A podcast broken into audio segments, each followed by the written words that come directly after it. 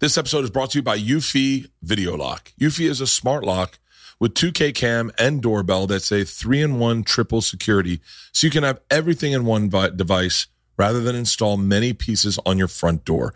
It's not just for security, but it's also for convenience. No more concerns about losing keys. You can assign passwords to your family members and see them coming back home via the integrated camera. It's easy to install and set up with just a Phillips screwdriver. It's got keyless entry, so no more fumbling for the keys when your hands are full. It also has a rechargeable battery that could last around four months and you'll get low battery notifications before it runs out. Passcode unlocking with a remote control with 2K clear sight to see who's at your front door and control from anywhere through the app. And with enhanced night vision, you can have optimized view even in the evening. No monthly fee, unlike other brands that will charge monthly fee.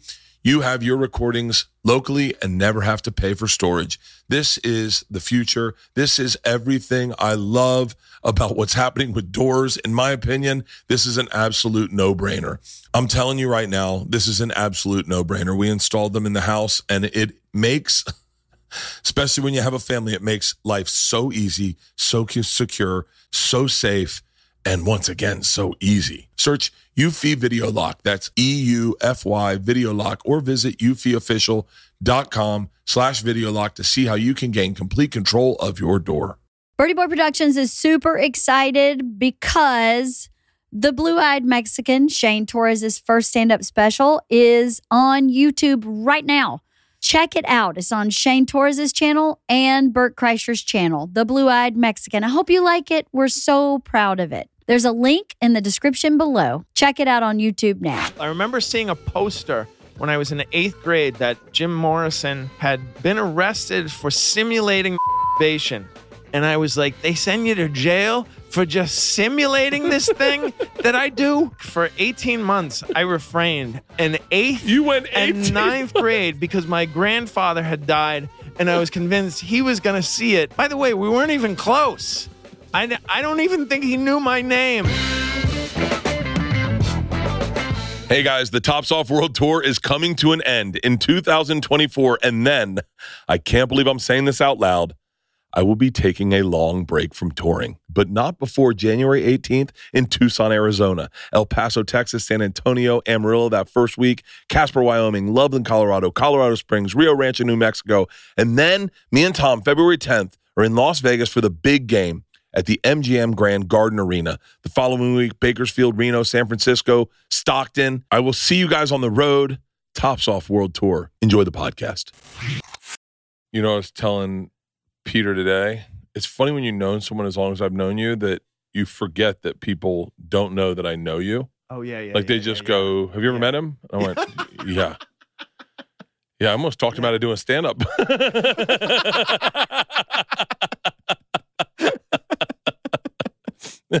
I uh what was the guy's name who we did talk out of doing stand up? Rick Schwartz? It wasn't Rick Harris, was it? Was it Rick Harris? Yeah. God rest his soul. He died? Yeah, he was so funny. Wait, he died? Yeah. How? Um, the way young people die uh, from pancreatic cancer. What? Yeah. What? Ah, Yeah. okay, this I don't change subjects. Yeah, he had some of the funniest jokes I've ever heard. And was funny all the time.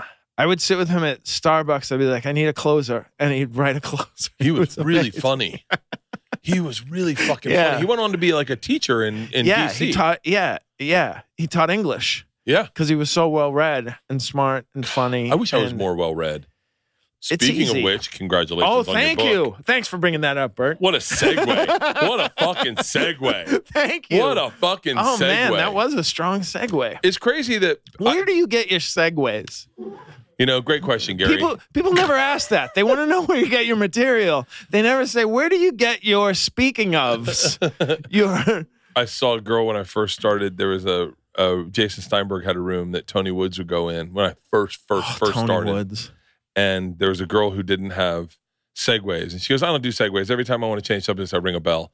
And she'd ring a bell. That's And It brilliant. was fucking hilarious. Oh, it's It brilliant. was- I, I wonder what ha- I wonder what happened to all the really good comics that Yeah. just oh were yeah. almost too good right away. Yeah. The uh, or the quirky eccentric like how do you because uh, There's so many gimmicky comedians, and then there are people who are Oh just bizarre, eccentric. Like Louis Schaefer is one of the all-time. Louis Schaefer's uh, I saw- Not gay. not gay, gay-ish, I think of him so frequently whenever I chocolatey black man. Armani ish. You like these glasses? I, I was told in the subway they're very punchable. he'll, by the way, he'll definitely hear this. Someone's Oh, that would be good. He also had this joke where he would say that he would be teased at the beach and kids would kick sand in his face and um, get sand all over his blue blazer. And and I said, Mom, why are the kids so mean to me? Why do they call me a fairy? And she said, Princess. It's because they're jealous because you have the Barbie camper. I mean, that's one of the all-time jokes, right? the best Louis Schaefer moment ever. Judy Gold is about to go on stage and he goes, Judy, what do you want me to say about you? She goes, Oh God, I don't know. I don't know, but don't, whatever you say, don't make some fucking stupid joke about my height. and he goes, Okay. And he goes, Ladies and gentlemen, what can I say about this next lady except for fee, fi, fo, fum? Wow. Wow. That is it. Did she laugh? Only to be, no, I don't think so. I don't, Oh, only to be met by one time that's one of the all time intros. Oh, he he he was such an interesting fucking guy. He gave me my first break. really? Yeah, working the door at the Boston Comedy Club. I went up to him- Barking, right? Yeah, barking. Yeah. He told me to move back to Florida on my 26th birthday. He said, "You're never going to make it in this business. Move back to Florida." And then I said, "Well, okay." And so I m- went home. How long before that? Let me rephrase that. How long after that did we meet? Him Oh, telling you well, to. I met you. I met you six months after that. Okay. So met you six months yeah, after that. I love not about the same time I was being told by a manager to move back to Boston. Uh, probably. Yeah. And then within nine months, we were, for the time, rich oh. from the right. The Can I tell you the fucking? I just told this story today. Uh, you, uh, did, you gotta have to edit her name out. Remember her? She worked at NBC or CBS. Yes, she gave us our deals. yes, So we, me and she was lovely. she was well, she was great. She, uh, she said to me, uh, "Hey, what are you doing this Christmas? Is that CBS?" And I was like, "Huh?" She goes, "I'm having a Christmas party. You should come by." And I was like, "Okay, I'd love that." She's like, "Cool. Uh, I'll get you. I'll call you. I'll give you all the details. But are you in?" And I said, "Yeah, Yeah. I'm 100 percent in." A week before the party, she's like, "So you can get a hold of a Santa suit, right?" And I was like, Oh no. "Huh?" She was like, "I was, I was gonna, I was thinking like you'd come in as Santa, and then everyone could sit on your lap and tell them their wishes, and I can give you like a hundred bucks." oh my. God. And I was like, I was like, "Oh," and oh, she was like, it's "It's not." She was like, "Is something? Is that okay?" And I was like, "No, that's that's fine." She's like, "It's hundred two, not enough," and I was like, "You just gave me one hundred fifty thousand right. dollars. How Why? do you well, I'm not. no. How do I got to say yes?" Yeah. And then she called the day before the party and she was like, I feel bad about the Santa suit thing. And I was like, no, no, no, don't worry about it. I was like, I had a Santa suit. I was going to come as fucking Santa. Wow. So I thought that was part of the You're deal. like Mick Foley. yeah, exactly. Yeah. I remember I was just drove by her old house on the way here with Peter and I told him that story. And I was like, it's crazy because I was like, I guess I'm going to Santa. And then That- fucking Les Moonves is going to sit on my lap. Man, that is extraordinary. Yeah, Yeah. those were, that was a different, uh, that was a different Hollywood. Yes. We were a part of. It's kind of crazy that we've been a part of the old. the old Yeah. regime. Yeah. Like the, when you Yeah. got heat. Yes. When was your first time you got heat? Um, well, it was it was the the what do they call it? The new faces, JFL. Oh, new faces in I want to hear '99. every fucking ounce of this story. By the way, explain. Like no one even know New Faces exist, but it's not like it was. No, it's not like it was. And you were you were told they made it seem like everybody who did new faces got a six figure deal, and it, it made your life, and you would probably get a pilot. This is 1999. Nine. Yeah. And it had been going on for years, and I had read about it and heard about it, and everything was focused on getting new faces. You hit, you did your five to seven minutes. You auditioned. I remember auditioning at the comic strip in May. Comic strip is a hot place.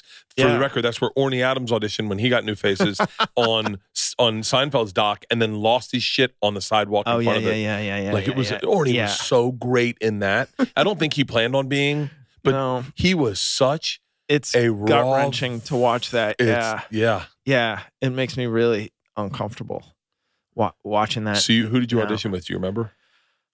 I I just remember that the late William Stevenson the third hosted Yeah. at the comic store. He was a great host. He could get that audience going. And I don't remember. I just remember it went well enough, and I was excited. And me and Matt Frost went out, and I used to celebrate. I didn't. I didn't. I didn't drink. I used to celebrate by drinking iced coffee late at night, so I could stay up late and bask. And I, there was a Starbucks, a great sta- like. There's any bad Starbucks? There was a Starbucks like right across the street from there, and I got an iced. And and this was. But by the way, and I don't know if this was your experience. We were all completely broke. Oh, yeah, that was So- totally my experience. Yeah. So get so getting an iced coffee that wasn't a straight iced coffee. I got an actual latte. Was like this splurge of that that thing where you're like, I'm gonna be rich. oh, my I just did was- well at the right. I just did well at the audition. I'm gonna be rich. I'm getting the iced latte with a with a syrup squirt. Get used to this order, motherfuckers. and, and a dollar tip. None of this keep the change. I'm throwing a dollar into the tip jar because not literally nine months prior, I was a barista. At a Starbucks. and now I'm gonna be rich. You leaned over. You know, I used to be you. Yes. Oh my gosh, totally. I was Shit getting, can uh, happen, to this man. day. Keep I'm with it. generous with the with the Starbucks people because I'm like those tips meant so much. It was gas money. Oh. It was a date. It was eating out to lunch at the end of the week. Those tips added up, man.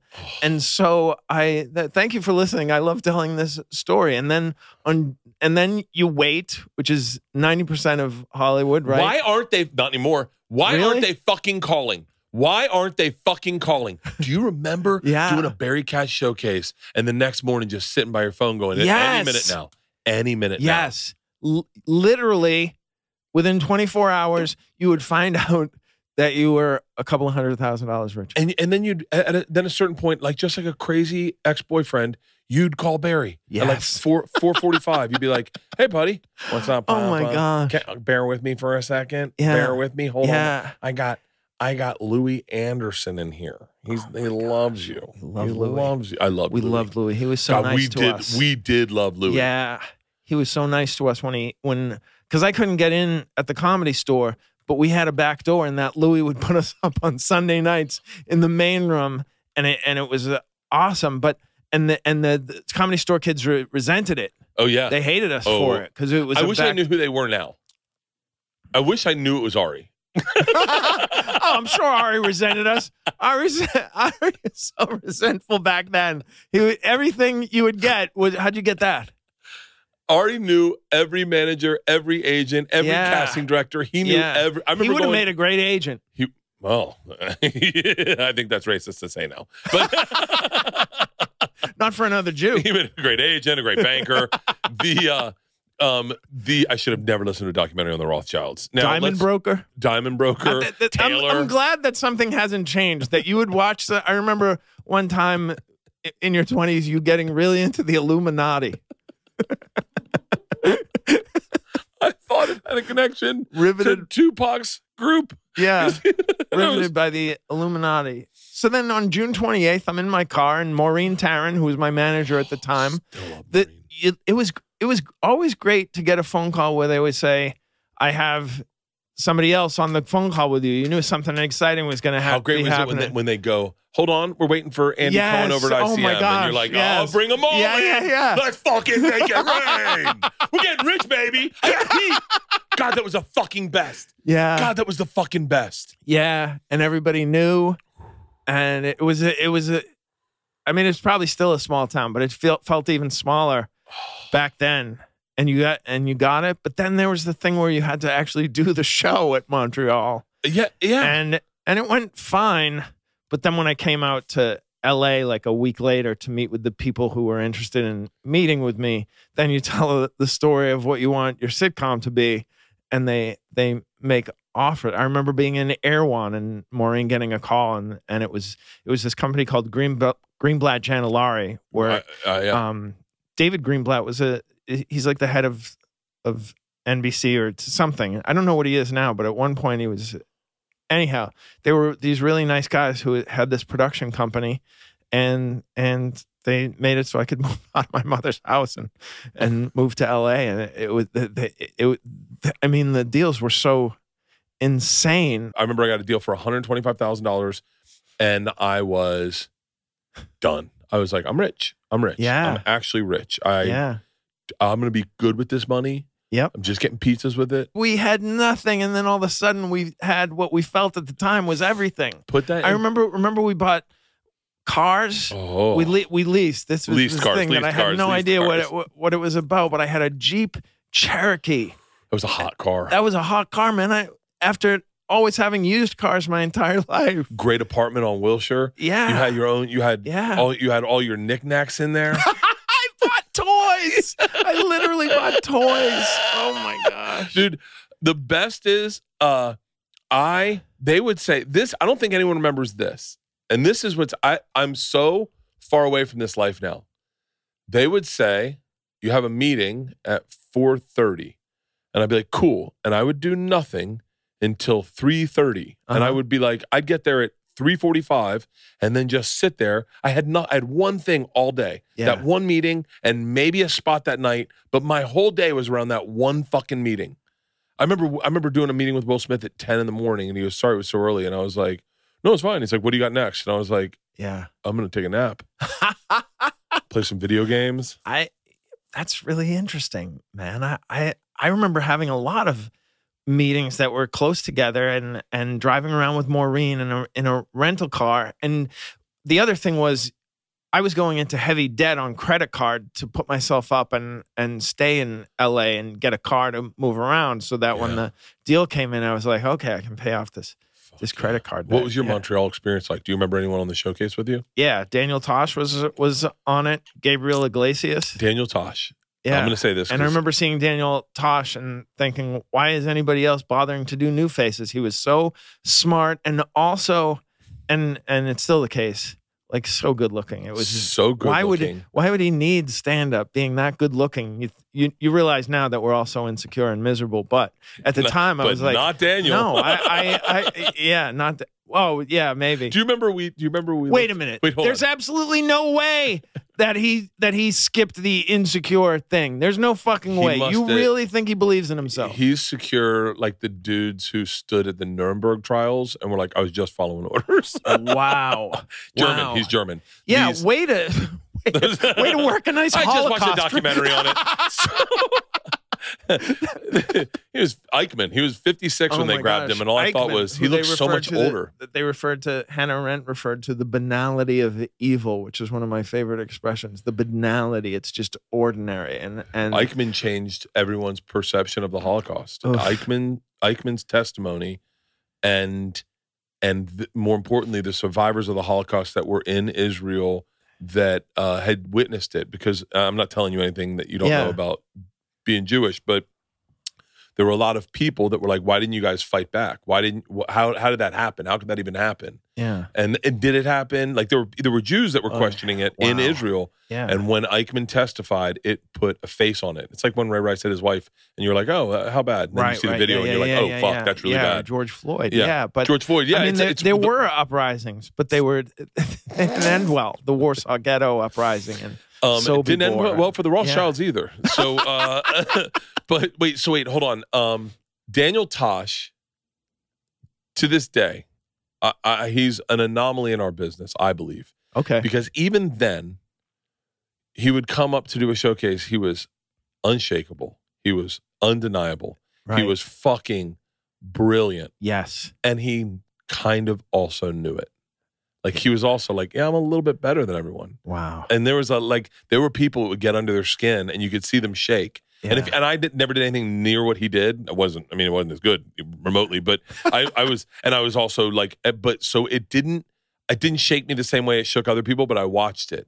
yeah. And uh, do you remember the time? It didn't shake me because I'd been around it in terms of athletes, right? Yeah. Where you're with somebody who's like a generational athlete, at least in your community. But then in college, you knew guys who were going to be professionals and their confidence and just you, you could see it in their walk and in their eyes and and even in sports i didn't at any level did i ever have it i just i had to be work harder than everybody else. Oh, I didn't and these guys harder. just these guys just had it and and it didn't matter what the sport was. I remember this guy mark Chmura played for the green bay packers. He just was a, a a stud athletically and then dabbled in basketball and would would uh up fake one step dunk over people. And yeah. That I sports is a great qualifier for life because you, when you play sports, you realize just what the, the that that it is a playing field, and that certain people are given different advantages Yeah. for whatever reasons, yeah and that you can work harder yes. and maybe get to close to where they are. But there are some people that just seem to swim downstream. the the great thing about sports and music, if you're playing an instrument or something like that, is that you get to see at a young age. Oh, I do this a lot. I improve at it, and and that's a great lesson to learn. However you learn that, it doesn't matter, but you need to to learn that and and then take it with you because it- with com- I mean, look at all the people who we can talk about who stopped doing it or are no better now than they were literally 30 years ago. Yeah.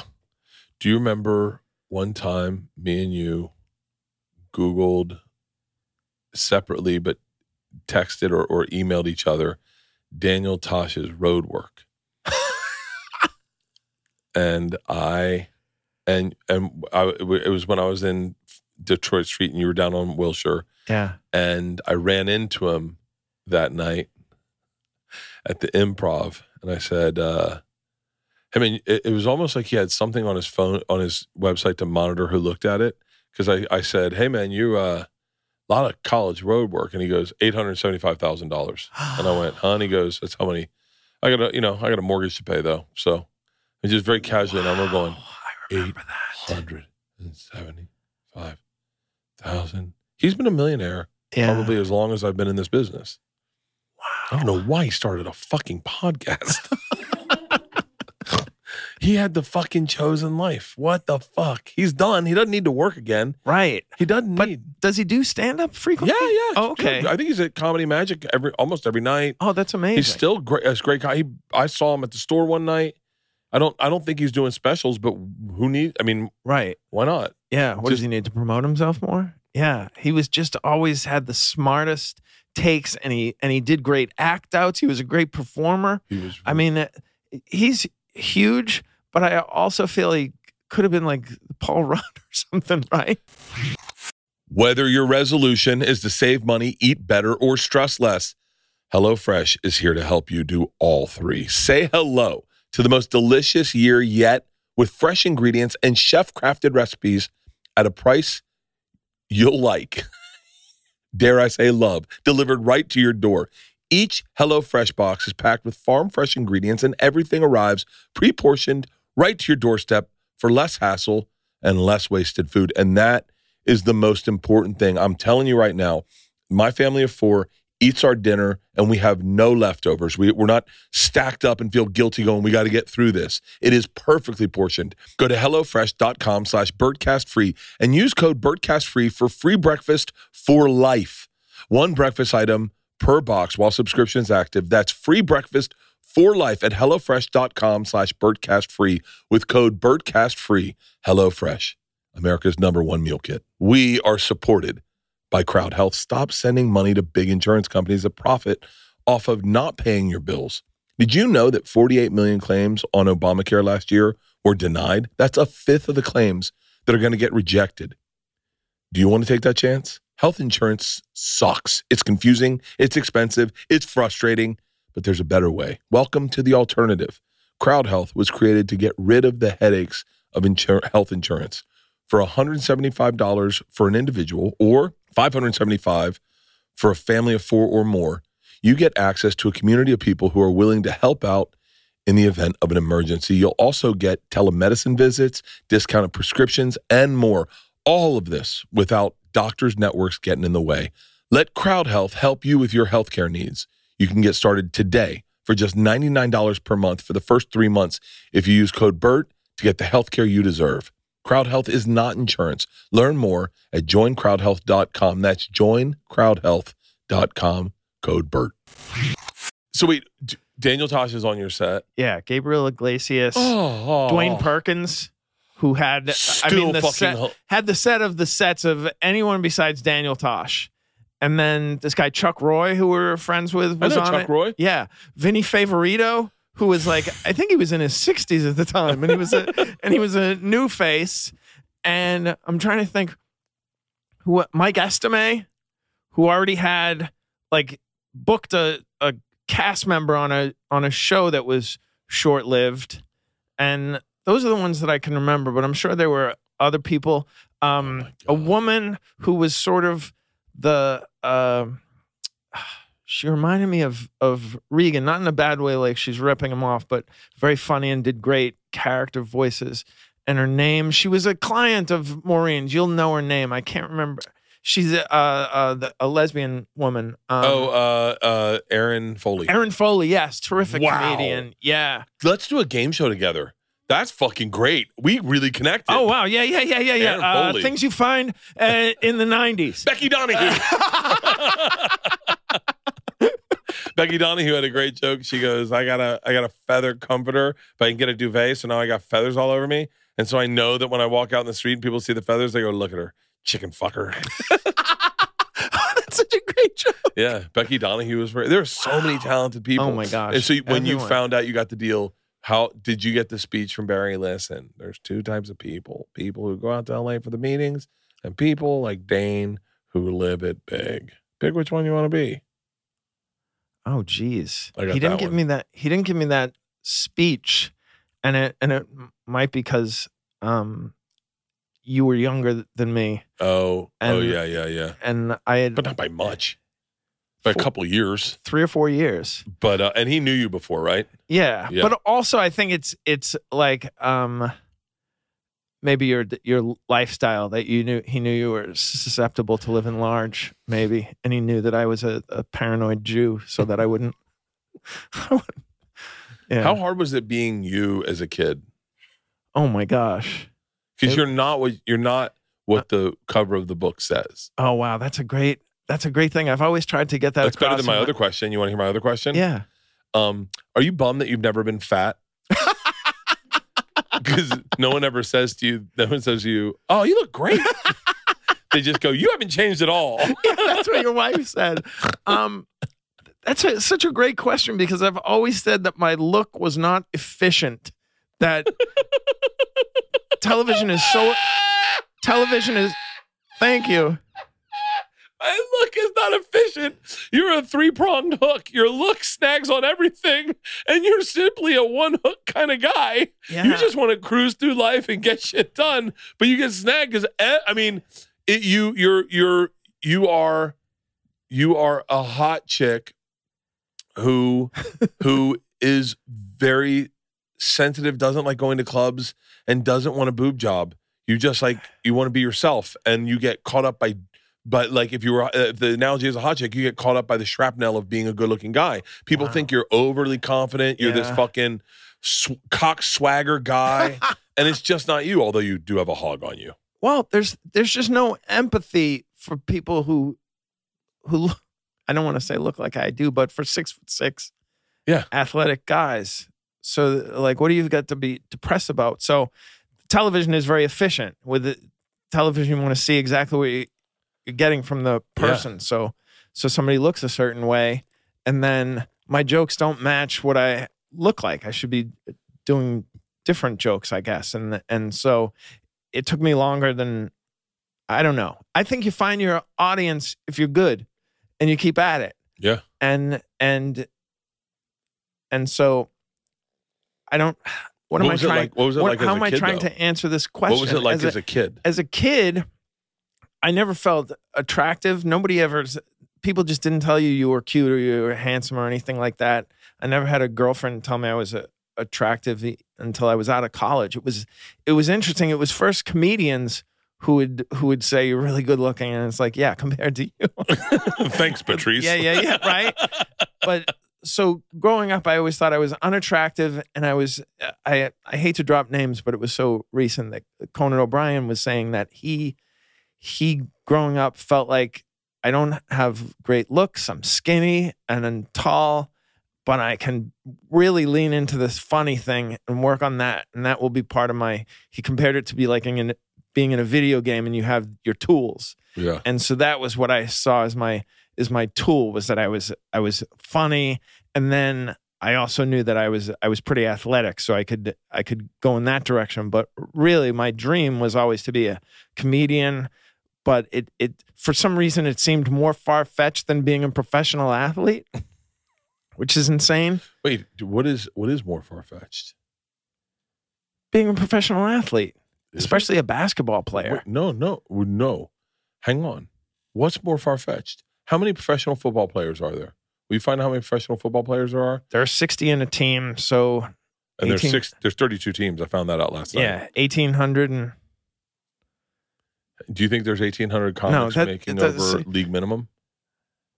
Is it 1800? 1920. And then league minimum's what? See what? Find out what league. Like, let's. I mean, I'm just curious. But think about how many people play football versus how many people play Try comedy. stand up. Yeah. Almost your odds are better. at comedy. Yeah. Yeah, totally. Yeah. Because not not as many people go towards this. I always I always think of the delusion required to go into comedy is is mind numbing because you're so bad at the start and there's no T-ball for comedy. In fact, it's the opposite. You have to go against the most difficult crowds who can be hostile. There is no and you T-ball don't for comedy. Yeah, and you don't know what you're doing. Even every other every other sport. Ugh, Every other sport you get, you start when you're a kid. yeah. Yeah. That would be good. Uh, I just heard Jimmy Carr say that he wishes. and you just have to teach yourself how to do it for the most part. can you imagine? can only get better at it by Doing swing? it, unless you're Albert Brooks, Dude, his brother, right? his brother, it still works. Oh my gosh! It still That's- fucking works. Doesn't that blow your mind? Because when, when you think about comedy, most of it over the years has become dated and and obsolete. Yeah. And then there are things like SCTV and Bob Einstein and certain Albert Brooks or Bob Newhart, and you're like, holy shit! I watched this SCTV sketch where Eugene Levy and Rick Moranis were playing brothers, the Bittman brothers, yeah. and they started arguing in Yiddish on a on a t- on um uh, the Sammy Maudlin show, and and I mean so committed, and, and maybe that's part of it is that whenever anyone's committed to being whatever they are, it's Oh. funny forever. Yeah. I don't know. It's it's it's it's funny. Like you, Tony Woods is a great example of someone committed Yeah, because he would go up and not do anything on stage and just commit to it. Yep. And like organize his stuff and light a cigarette and yeah, have a drink and then slowly start. But he owned it and Yep. you'd sit just in wrapped. fucking amazing. Yeah. So was it difficult to be me growing up? It was a nightmare.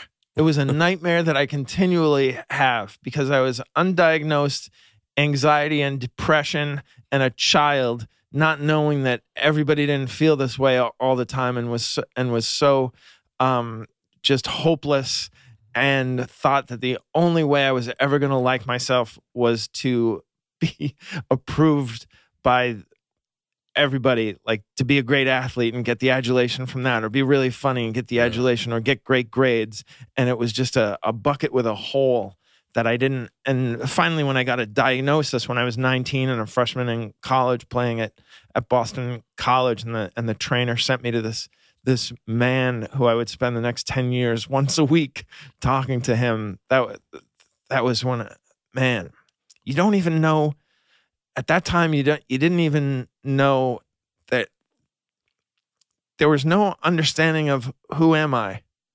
And here's here's something that's very upsetting.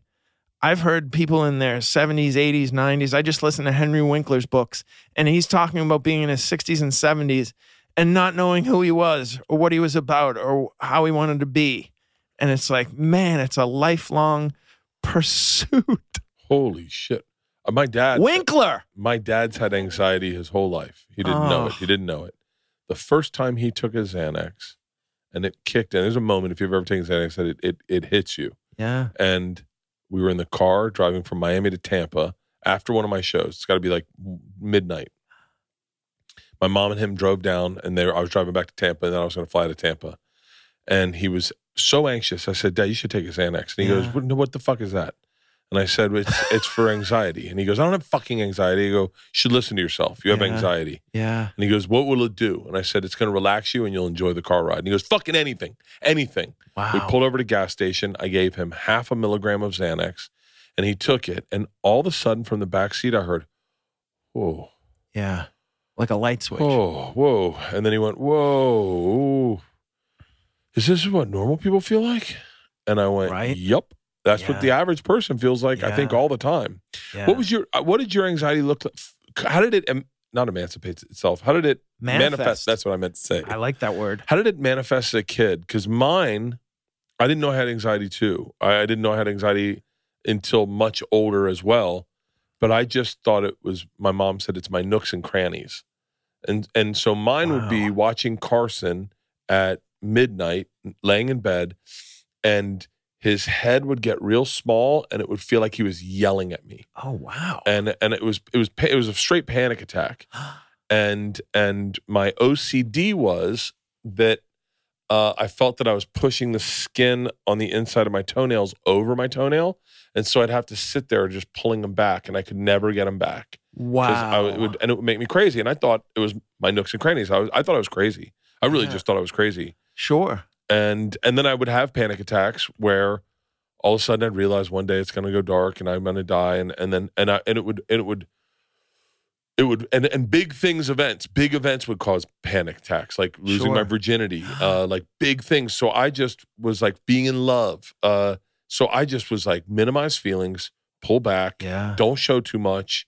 Yeah. and but what were your panic what was your anxiety like as a kid Well, there there was a big stomach thing. So there's a, there's this thing that we get or I get, and I'm I'm not unique. When where's my phone?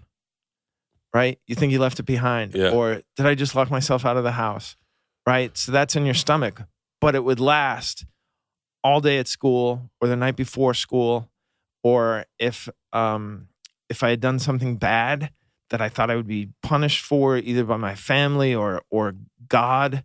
I was I, that was one of my obsessions was apologizing to God, asking him. I was convinced that every shot I made was because God fa- was favoring me and if I was missing I had done something to upset him. I, I was I, I just I don't know if every Jewish kid takes every word he's told about God seriously and Catholic literally too but but I yeah I've heard that from Catholics and it's, and it's just actually the, a form of and- ocd and the the black and white and the punishment and the good bad it's just it's it's a mindset that is that is really hard to to shake and Yeah. and and even though Jews don't believe in hell I was convinced well a lot of people do.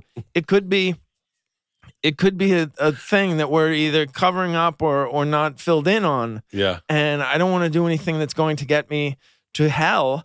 And I mean, the neuroses, and also here's the other thing: nobody to tell any of this about except the, these whisperings to God all day long. Thank you, God. I'm sorry, God.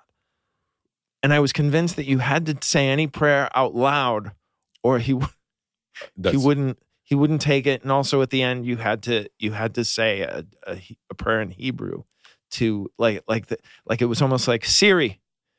For me, it was Baruch atah Adonai Eloheinu melech i'm gonna make you sound less crazy i used to think i used to think What is this? A neuroses off? i used to think you had to be on your knees for god to hear you Oh wow! so i would have to get out of bed and get on my I opened and with that. I did when I was young. all my prayers were said on on my brother's bed on my knees. I didn't. His bed was lower than mine for Yeah. some reason because it had sagged over the years, and so I could I could put my hands in prayer on his bed and be on my knees. God. That's I mean it's it's insane. The moment when you realize you're not the only one with it is Yeah. like the best fucking. yeah, It's almost like when you find out that you're not the only guy jerking off. Oh my gosh, what a feeling Oh that was God. because that was a That was huge a big one. That was a big That was going to get me to hell. I remember seeing a poster when I was in the eighth grade that Jim Morrison had gone, been arrested for simulating masturbation. And I was like, they send you to jail for just simulating this thing that I do once a, once a day. Way to God! I remember I I talk about it in the in the book for 18 months. I refrained in eighth You went and 18. ninth grade because my grandfather had died and I was convinced he was going to see it. And it, by the way, we weren't even close. I, I don't even think he knew my name, but he was the first person I knew who died. And I was convinced that he was going to look down and be horrified and be embarrassed and it would get around. And, and also, there's this thing in Judaism where after you're bar mitzvahed, this, your sins are no longer on your dad. They they they accrue to you. And so you start absorbing your punishment for your sin so that there was all that. There was just oh. it was just a nightmare. The other thing in my youth that that that never occurred to me to share with anybody was that i could not conceive of a way i was going to die other than by my own hand. Really? yeah. I just was waiting for what the the event that would that would set it off. And I and I used to think because I, I was a big fan of the movie One Flew Over the Cuckoo's Nest. And these I was just talking about that today Right. when I miss misspoke and and told Peter that I told Peter I said, you know, Gary's always been about mental health and like he's always tried a lot of things. I said he had a lobotomy. Peter goes, "Are you fucking serious?" I go, "Yeah, he's done it all. He's done it all." Oh, that's so good. he goes, That's "Like so a good. frontal lobotomy. Oh my gosh. I go, I don't know. You're gonna have to ask him. He goes, Oh he my- can talk. Oh my gosh. But a- they gave him electroshock, yeah. right? Okay, Yeah. that's what I meant. I go, Yeah, yeah, yeah, like one flew over the ECT, cuckoo yeah, yeah, goes, yeah. that's electroshock. Yeah. Yeah. But I had that. So I knew I knew that I would wind up in in in care someday. And I, and I don't think it was a self-fulfilling prophecy. My family was riddled with it. My father was born in a mental institution because his his mom was was um bipolar and had an episode when he was born. I mean there's Really? a there's a whole story to it. But anyhow, I knew and there were family members who had been who had been um in care for their lives in a in a it was very sad cousins and things like that. And so i was just and I- and i remember there was that one guy and he was su- such a beautiful actor and i don't know if he was in anything else but he was the the man who had who had um volunteered himself to go into that program because his wife had been cheating on him and and i was like oh that'll be me that'll be me i'll find out my wife has cheated and i'll go fucking mental of course. Or or she'll die. My wife will die, and I'll go mental. Or I'll or I'll have a child who hates me, and I'll go mental. Any of these things could bring me to to my knees, and and it's only recently that I realized that that um I'm I'm probably not going to die my by my own hand, but I always I mean I I think a lot of people have a lot of different ideas of how they would kill themselves. Oh, I, I I remember the first time I ever had the idea that you could kill yourself. Yeah. I remember I was like, I probably must have been like first grade, and I thought, oh, you- if I bit, I don't know, you can't kill yourself this way, but I saw a cord going to from the lamp to the wall. I said, if I bit into that, I'd be done. Oh, I used to look at the third rail with such, and there was there was this like magnetism to the third rail, which I don't know if, if that kills you, but I knew I had heard that it could kill you. But there's this other thing in, in the subway where you could just throw yourself in front of the subway. But then I always thought of Patrice O'Neal's joke. Remember that joke where Yes. the person would come on the subway and say, uh, "Ladies and gentlemen, a horrible tragedy has occurred. A man is uh, a man has been uh, killed. He threw himself in front of a in front of the subway, and so we're going to be delayed for a half hour." And then we were all we were all horrified, and we said, "A half hour." Patrice had such a great ability To, To- stop to- talking. to drag your to drag you Yeah. to the joke. yeah, Just, oh, yeah. it's, oh, Yeah. it's horrible, man. I tried. Yeah. I tried. oh, I tried. He was but so I couldn't. I just couldn't give a fuck. I can't. He's been dead now for uh, probably twelve years. Oh my gosh. He died. Yeah, he was 41. Yeah. he was forty-one. Yeah. Yeah. Holy shit! I can't believe I'm still alive. Like I like I'm shocked I'm still alive. Oh yeah, yeah, yeah, yeah. I I'm thought always- life I thought life would have gotten me by now. yeah. Yeah. But I'm I'm I'm glad I saw it through because I've never been happier in my life. Uh, what, what is uh, what does happiness feel like to you? This podcast is brought to you by AG1. Listen, I first gave AG1 a try because Joe was on Andrew Schulz's podcast and he said he was traveling and all he had had that morning was AG1. And I look, Joe is my touchstone for health. And so if it's good enough for him, it's good enough for me. So I started taking it on the road with us on our tour bus. Leanne drinks it every single morning. Leanne and the girls have it every single morning. It's the first drink they have. And I started taking it on the road with us, and I noticed a difference in my stomach. I noticed a difference, and in my energy. All, all I really felt amazing to start my day with AG1. Not only does AG1 deliver my daily dose of vitamins, minerals, pre and probiotics, and more, but it's a powerful, healthy habit. It's also powerfully simple. It's literally one scoop, mix in water once a day, every day, and you're done. And I know with AG1, I'm giving my body high quality nutrition. Every batch of AG1 goes through a rigorous testing process so you can know it's safe. And AG1 ingredients are sourced for absorption, potency, and nutrient density. AG1 is the supplement I trust to provide the support my body needs daily, and that's why I'm excited to welcome them as a new partner.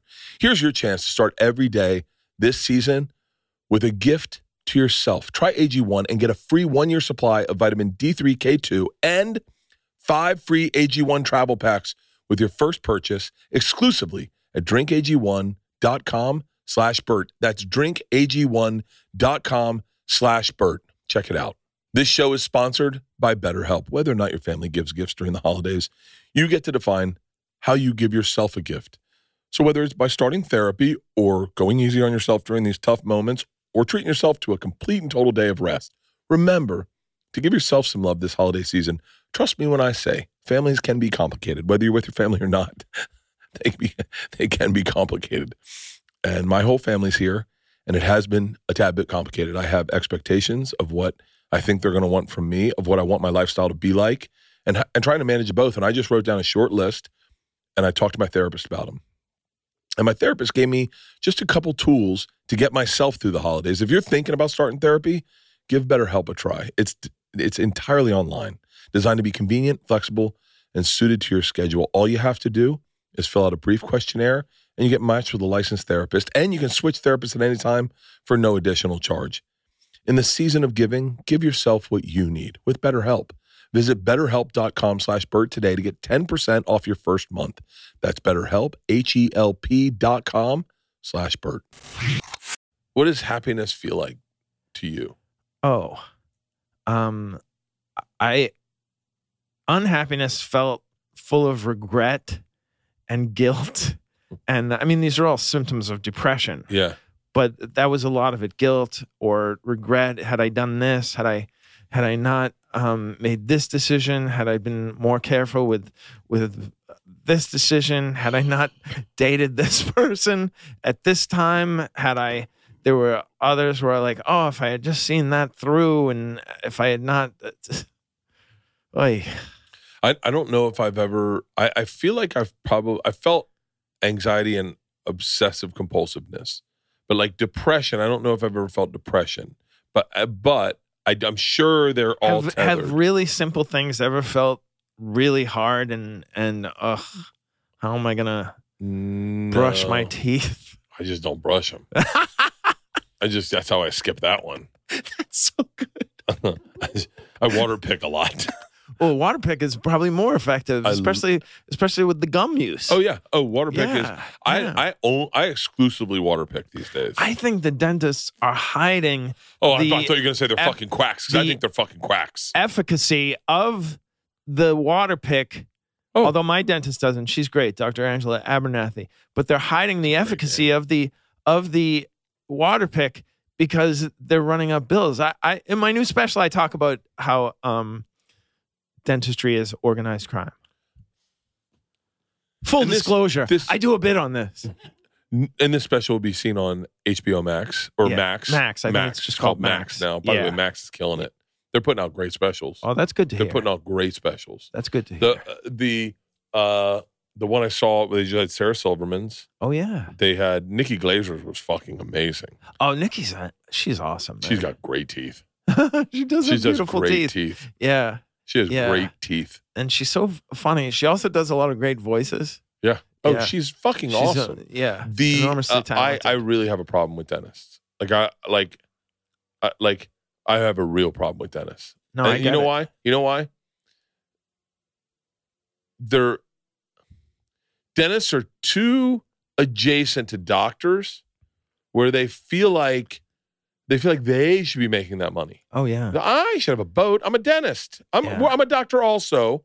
I should. I'm as important. So then they'll just fucking jet. You know what you need? We got to take those teeth out. I'm gonna have to put in implants. Oh my god. We're gonna take. I had a. Yeah. I had a dentist. I, when it's I first, not a coincidence that they're the only doctors, and I'm putting that in quotes, um, who don't take insurance. dude. I I went when I first started working with Pete. I, when I had to go to the dentist. I had a problem with this back molar, and the dentist, doctor dentist, told me I'm gonna have to. Not a problem. We're gonna break your jaw. We're gonna then pull out those molars. We're gonna put in implants. We're then gonna we're gonna have to replace all your teeth because right now you have an angled jaw. So uh, we're just gonna replace all your teeth. It's gonna be about a two year process, but we're not gonna have to start for three months. But we want to get the ball rolling now. And I, I went I went hold on. I actually said I hope I die first. Do you think, as he was saying this, he didn't see a human being across from him? No. He saw a, a um, Lamborghini. I think he saw a Rolex. Yes. and thought, and and he's like, and he's like, your teeth will look great. Your Ugh. teeth are gonna look great. And I go, am I gonna look like myself? And he goes, no, I'm gonna have to break your jaw. You're gonna look, yeah, you're gonna look different. And I go, hold on. Do you see how ineffective that is for my career? If I no longer look like me, then it's gonna be hard to tell if I'm telling selling tickets as me. And he goes, oh, I don't think I don't follow. What is wrong with your jaw? I have an angled jaw. So does Georgia. But what it means is, so How my old is Georgia now? 19. oh my god! 19 years ago, we did the Richmond Funny Bone.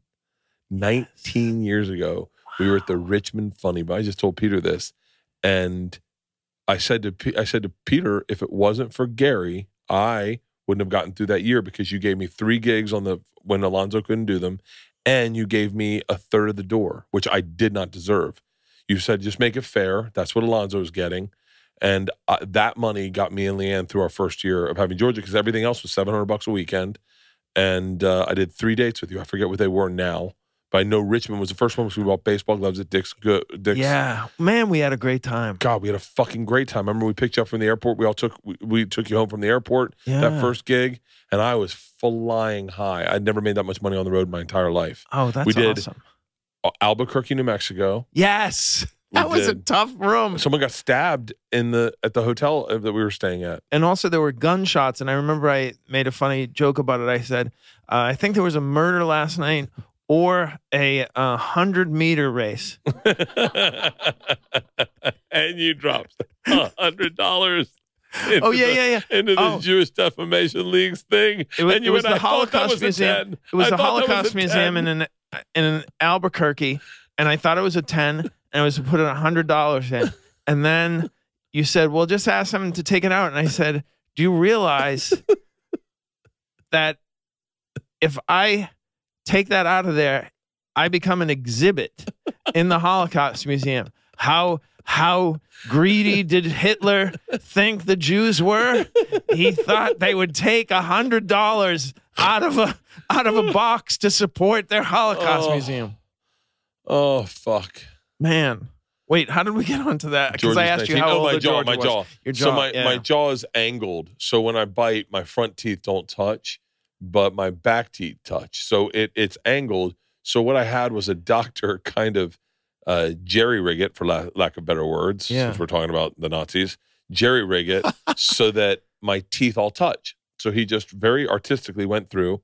It took it was painstaking, okay but he went through and measured my bite so that every to- tooth was somewhat angled and got larger to the front. So these teeth are bigger than the back teeth. oh wow And and it's but ultimately said one day it may be problematic. And it Right. said this to me when I was like 18, Okay. and now and then at 50 it became problematic, and I and it didn't help that I had like a some sort of cavity.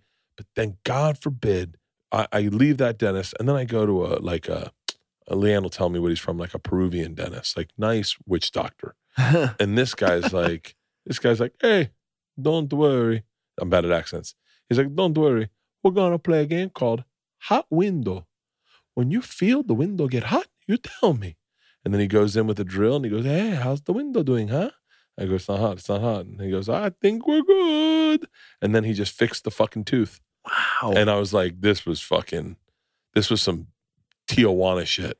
That's really cool. Yeah. But he I, I only believe in uh in ethnic dentists, like Latino dentists. Oh, that's interesting. Because I, I think I- they're just they're grounded. They're like, yeah, I don't need the boat. I'm just here to do right. the Lord's work. right. work. Yeah. I mean, I mean, I, I, I always think of dentists. I mean, I, I had my mom. We were poor people, so my mom had bad teeth, as a lot of people from her generation did. We couldn't afford to go to a dentist. We would go to a local college that had a school of dentistry, and so these hungover twenty three year old kids would would take their finals in my mother's mouth, and. It was and it was painful, and they would do a bad job, and Oh, and that breaks my heart. and it would there would be weeks in between because the other thing was it was expensive to go into Boston, so we would have to we couldn't do it all the time, and it just it was a oh it was a nightmare. The poor thing. So that I developed a, a healthy disregard for the for the uh, ethics and morality of dentists because she didn't have to do that with doctors because we had health insurance, but we didn't have dental insurance, and they and they wouldn't accept um, Medicaid or anything like that for poor people, and and so she suffered, and and it, it's just like our teeth are very important, and Oh. yet the dentists are like, we're not going to be like other doctors and accept insurance, and it, and it's it's very it's very organized crime-ish. Uh, yeah, I'm. I yeah. I, I. And what's funny is like I. I. I would not have teeth if it weren't for like a couple great dentists. There's some great dentists, Dr. Demarsh, Dr. Boza, Like they were great dentists. Yeah, But still, at this point, I just like it's crazy. I. I. I. I'll get. I'll get like off on the rails about dentistry because I've had so. I have 26 fake teeth. So I have. I have so much fucking, and, and I'm just like, let's just see if these teeth make it to the end. They, I just want to fucking ride out with these teeth. The uh, how much empathy did you get because of your mother? You're one of the most empathetic people. Meaning, at times when I said shitty things about people, you always course corrected me. Oh, I think my father was very compassionate. He was very kind, but also there's something about one being poor makes you Yeah. empathetic. You know how much a lot of people are struggling. So poor people generally, well, people who work in the service industry tip better because they know how hard the job is and they're Yeah. much kinder to the people on that. And that's, I mean, that's the highest compliment. I remember my father just saying how important it was to be compassionate and You're really, so really stressing that. But And you're so but compassionate. also as a depressed person, I I've felt so. Do you think that you just saw people? I remember one time. I remember one time. I, I, I did two things that I remember you calling me on, but not like as a dick, but just as a friend. I hope so. there was a there was a, a maybe Barney's Beanery over on Beverly, and there was a parking garage. There was a parking lot. The guy that ran the lot, and I pulled in the lot, and he made me move my car, and I kind of like was a dick to him. And we got in the car because we went to move my car, and you were like, you didn't have to be like, he doesn't want to ask you to move your car. and I said, what? And you go, you go, you don't think this isn't his dream job? Like, he's not waking up going, man, I can't wait to light people up. And I was like, what are you talking about? And you're like, you could be nicer to him Oh because he's just doing his job. And I went, oh, that's interesting. I, I'm being serious when I say this. I, I think the the Karen in me was uh-huh. like that person, Oh. and at that moment, I I was like, oh yeah, you have to realize that like there those there are people that that are just doing a job, and you can also be a part of society and not and just help them do their job and not be a dick. It was really it used to. I three times of note, three times of note that I remember you being very empathetic. I remember there was a very overweight person next to us in New Mexico eating, and I made a comment, and you said my mother was overweight, oh yeah, yeah and I yeah, said, yeah, "Huh?" And you're like, you know, it's just a person trying to get through. I mean, you're like, and this is like, we were young kids. We were 26 years old. We weren't like I mean, we were just and I and I was being shitty, and you were like, and you were like, you know, it's there's it's just a person, you know, and I was like, oh yeah, and then the other one was, and I still think this was funny as fuck. I Man, was I getting sound like a scold. I'm no, sorry. no, but- no, no, no, All right. no. This is why you have friends. this is why you because if you if without friends to call you on your shit, you become this unwildly unruly fucking cunt. Where where ev- where Yeah. everything is. Right. I mean, yeah. I- there's go online. There's a ton of these kids doing it where they're just like cutting up. You you become. I'm not gonna say names, but you know, there's celebrity kids that you know yeah. that are doing this that they just Right. think they are the cock of the roost. And then the other one, this I still thought this was I was getting a ticket and we were and we were walking to my car and the lady was writing the ticket and I hit the alarm on my car and it scared the shit out of her. and I couldn't stop laughing and we got in the car and you're like, you know, she was just doing her job and I was like, I know. I was like, whatever. But uh but like I but I but I swear to God, no, I'm out of all of that, I remember it, it's it's like a lasting impression with me of how empathetic you were and and and just how you saw people as people. You didn't see yourself better than anyone, Oh, and it was it was really like I mean, it's like one of the things I love about you. But I f- Wow. and I feel like my daughters have it. I don't know if they got it from Leanne because I Uh-huh. don't think it naturally comes out of me. But like you, definitely had that. I remember just thinking like the whole time going like, his mom must have been like really fucking just a great person. my mother was a very entertaining, funny person Yeah. and incredibly critical and mean. it's so funny that you think that she was she could be Really? I mean, people have hurt my feelings over the years. Nobody has come close to saying things like my mother has said. She could be mean as a snake. The only thing I will give her is that she's much nicer than her mother was. My my grandmother, when my mother was shopping for her wedding dress, yeah. said to the woman who worked at the wedding dress store. Now try to think about the worst thing you could say, Okay. And I don't think you're going to match it. All right. The woman, the, my my grandmother, Nana Lil, said to the woman, "Give us the biggest dress you have." okay. My mother was, she wasn't like what's eating Gilbert Grape. She was a, she was what would be considered now like Rubenesque or something like that. And and so I mean, oh, so anything my mother was nicer than my grandmother but she could be so she could be so mean.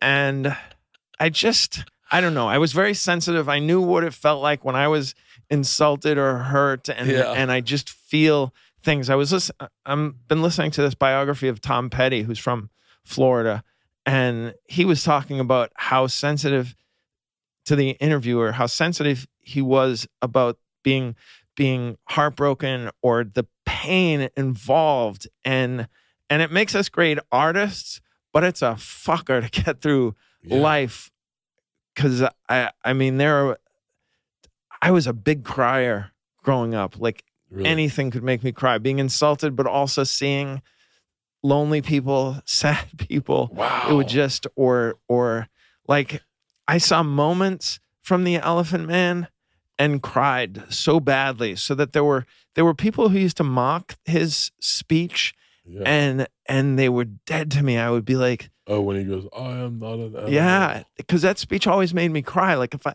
if i need to get to a place for a, some sort of acting mostly acting class but right you never have to cry in anything i'm hired for Yeah. but in acting class i would do roles and i would and i would think of that moment because i can't even think about it i don't know if you can tell the, I'm the seeing you change in the timbre of my up. Yeah. voice like he was a he was a kind sensitive man who through no fault of his own became a sideshow act Yeah. oh And couldn't lay down in bed. oh Never got a gosh. good night's sleep. or kids used to like i was the kid who couldn't watch a lot of these sad things my mother would say you're too sensitive for this i can't take you to see the rocky dennis story oh my God. Right That movie fucked me oh up. my gosh and a lot of people said it was a Cher ver- vehicle I thought it was a Kris Kristofferson vehicle. but but also the like I can't. This is this is something that I've I've worked out on stage, but it comes from truth. I have a hard time watching Back to the Future now because I think of Eric Stoltz getting the role of Marty McFly and then being fired from this movie that became the, the biggest movie Does. of all time and and you can't you can't escape it there's no way he eric stoltz is indifferent to back to the future No way, like he's watched and we Back all to the Future three. yeah like like we talk about regrets Yeah. okay or missed opportunities? Yeah. how many of your missed opportunities became rides at universal studios? I I always think like when it's playing three like back to back to back on a on a three day weekend, I'm like, who's watching after Eric Stoltz? To make sure that he doesn't that he doesn't intersect with it. Because it's because they'd be like, all right, we're out of town, but it's on it's on at a sub shop because they have TNT. It's such a good movie.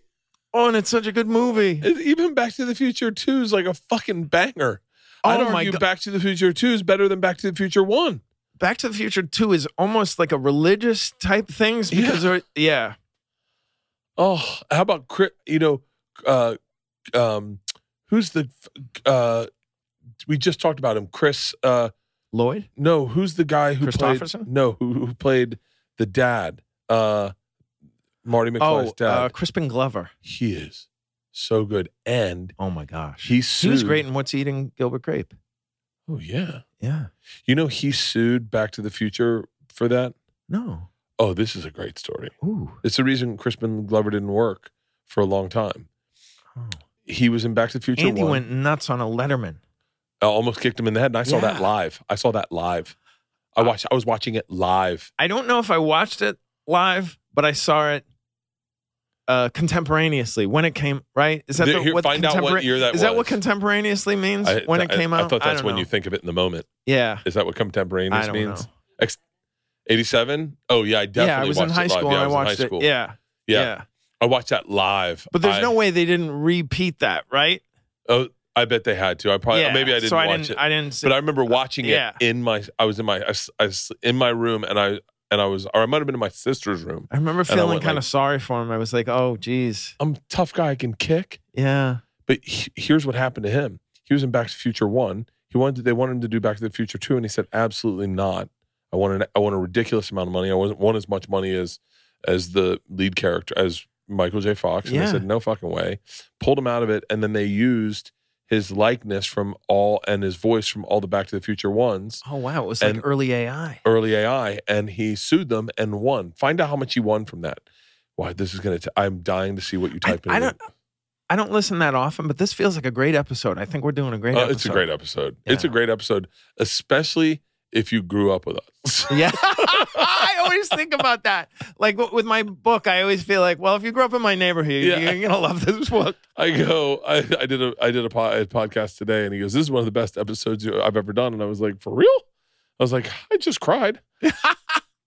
uh, from a legal perspective, unintentionally visionary. Yep, Wow. it was the first. It was the first big. That's actually a lawsuit. great headline. Usually they have some sort of silly pun in there, but that's a really good But that's a good headline. He asked for a million. Play the Crispin Glover head kick. He had to be on drugs. Uh, He was so good in Charlie's Angels. He was so good in Charlie's Angels. I Crispin never- I Glover, never saw that. He plays the villain, and he Oh, gets a wow. lock of her hair, and the way he's just such a great fucking actor. Yeah. Very eccentric. I just was told a story about him. Look at that beautiful head. of Hi. hair. How are you? Nice to see you. And look at that outfit. It still works doing? today. Good. I'm really good. Dave Skinny, used to, uh, 130 Dave used to pounds. really Doing take the summer? piss out of, out I'm of having his a very guests. good, good And- uh, summer. Yeah. Where do you live now? You live in Los Angeles? Yes, that's God, right. Uh, in Los. Angeles. You know, I take taken part. These aren't mine. I can. He almost I can, kicked I him. can kick. Okay. Hey, I'm, I'm going to go check on the top 10. I'll be back. I That- was like in the. I would like to see also what happened in the dressing room afterwards, and Man, He's a small guy. How big is Crispin Glover? I have no idea. Dave is not tall, is he? Yeah, Dave's tall. Dave's like Dave's not your size. No one's tall to you. Right. Do you ever stand next to a pro basketball player and feel what it feels like to be us talking to you? Yeah. It's crazy, right? Yeah. It's really, it really is puts you in perspective. Yeah. And Chris- yet, and yet, I Crispin Glover's not fucking six one, unless he had a gross spurt. that's interesting. he is such a good actor. Five four. Christopher Lloyd six one. Tom why- Wilson. Did you ever work with Tom Wilson? Yeah, such a nice guy. such a Very generous guy. with his Back to the Future stories. Uh, yeah. Yeah. You know who else is like that? Mark Hamill. oh, really? He's really generous with, That's so great. and you're like, thank man, because some people could see it as a curse. Like, oh, why do I have to keep bringing up this? Yeah. They're like, I, I, I was Like, have you ever worked with Sir Alec Guinness? Yeah. I mean, you bring up you bring up Kenobi, and and he goes stone faced, and and all he wants to talk about is Bridge on the River Kwai.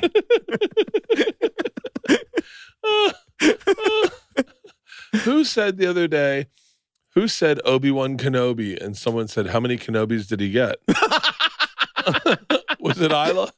Ila said, We're going to see U2.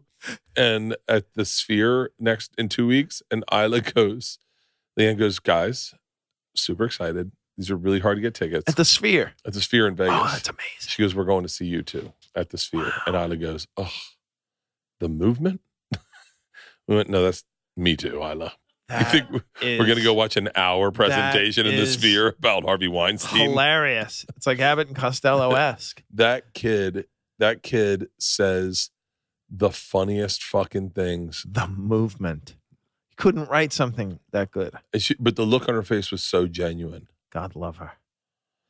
Um, If I could have had one twin of her, I'd have another fucking Oh. six specials.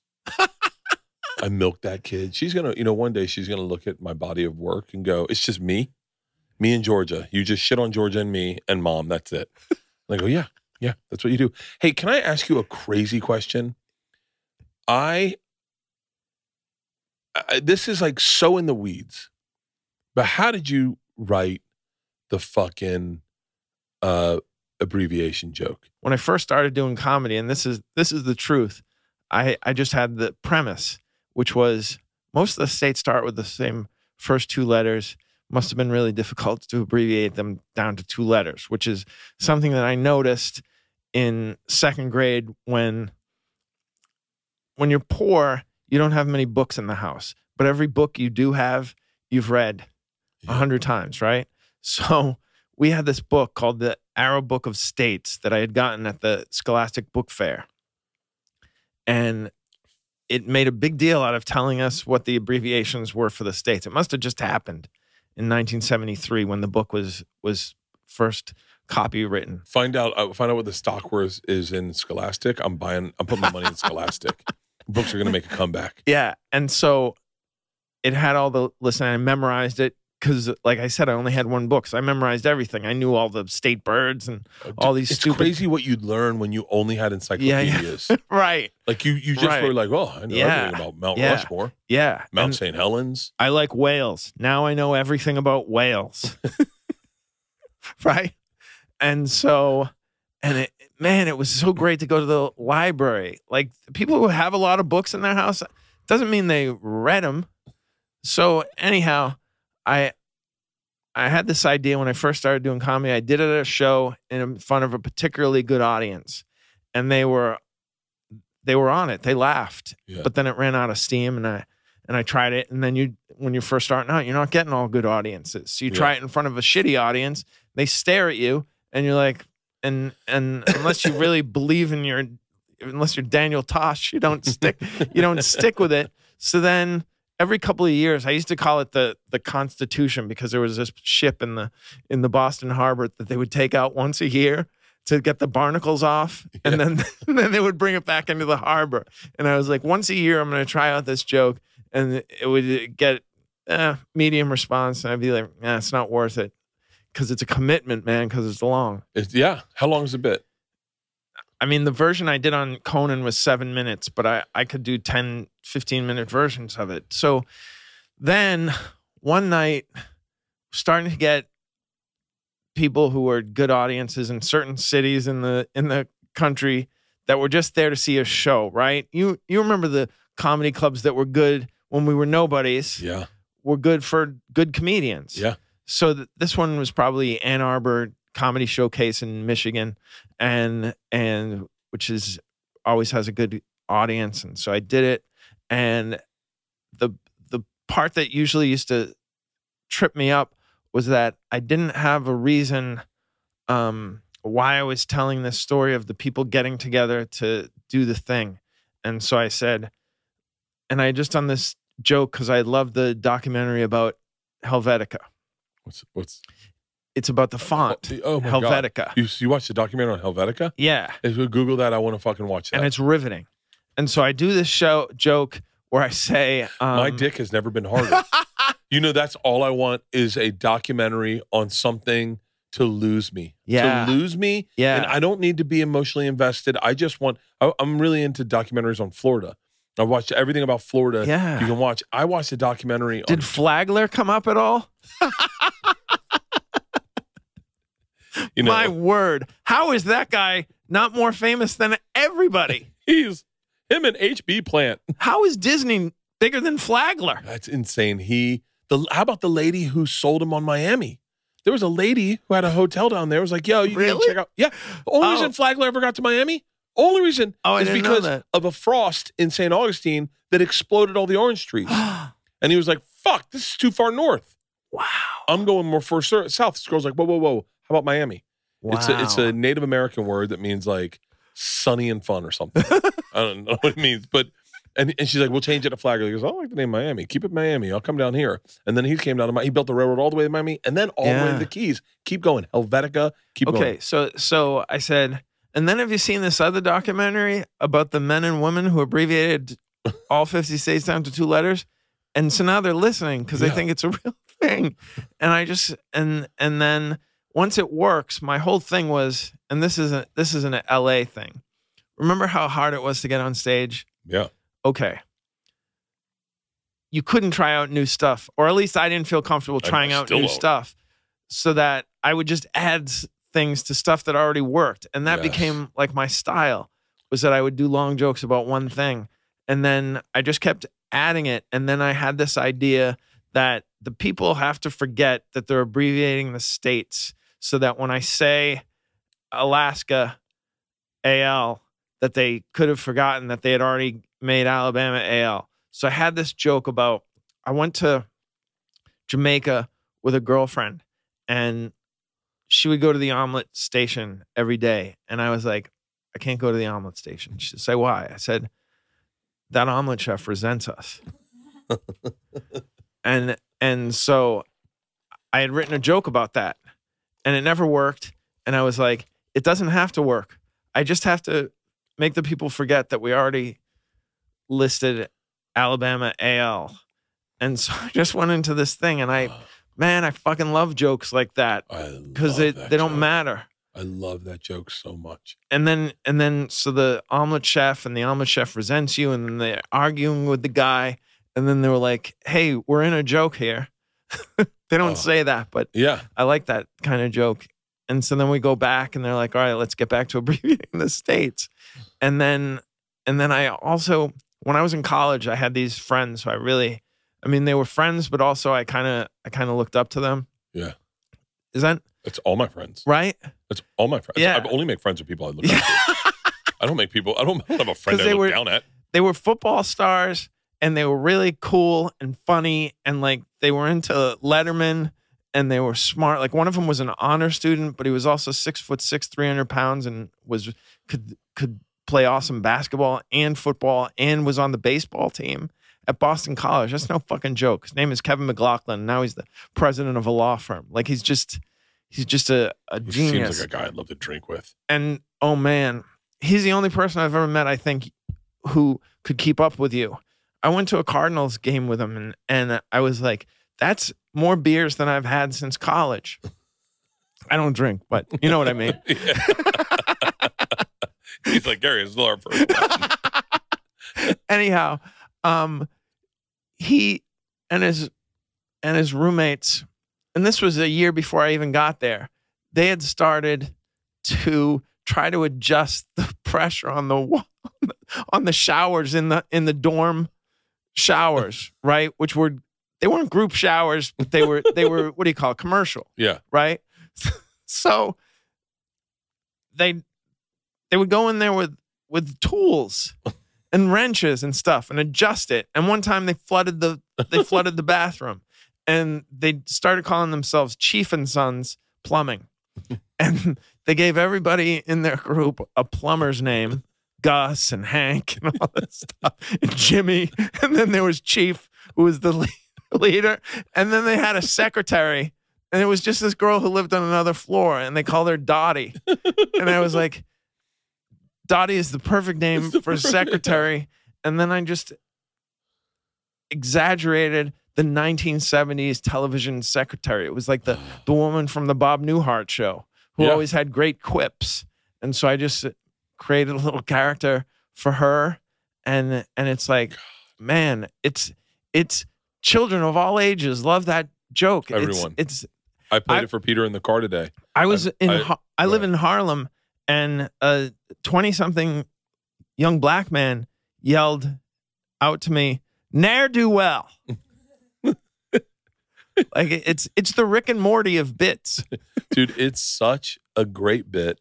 Thank you, man. I remember where I was when I first saw it. I remember I remember going it's like, the like, Kennedy I, assassination. dude, I, well, great bits, great bits, wow. great bits where you go. I remember the first bit I ever saw you do was at the upstairs, the Boston Comedy Club, and it was about um, the. Uh, you came up with a, a version of the real world that was the Uh. like the real real world, and it was so funny, man. six black and- dudes and one white chick. And and I, yeah, and I, and I remember I had this policy. I didn't I didn't write it down or anything. I was like, you can either be resentful of comedians Oh. who are funnier than you, or you can encourage them and and be friends with them, which is a much healthier way. Because man, nothing can ruin your enjoyment of an art form than than being competitive and jealous about it. Right? Yeah, and and it makes Instagram really not fun. Oh, There's so many funny people on Instagram. I sometimes think I don't know if I'm doing the same. there are people doing. funnier than me in the comments.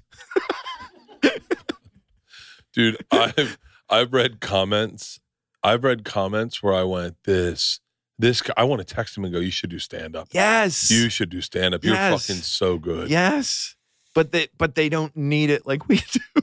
God. That's the difference. do you find that? uh Do you find you have happier days than others, or is that is it pretty leveled out these days? It's pretty leveled out, but I've I've never I've never felt so much uh the gratitude for for where I am because I I just uh, and my wife and I share this so many so many times we were like, "Oh my gosh, we were we were in such dire she was. straits." She's a ride or die. She really She's a ride yeah. or die. Oh my gosh. How fucking Yeah. lucky were you to find that person? I mean, if you wanted to give somebody a test to see whether they would be loyal and stick by you, there is no better test than a two and a half year.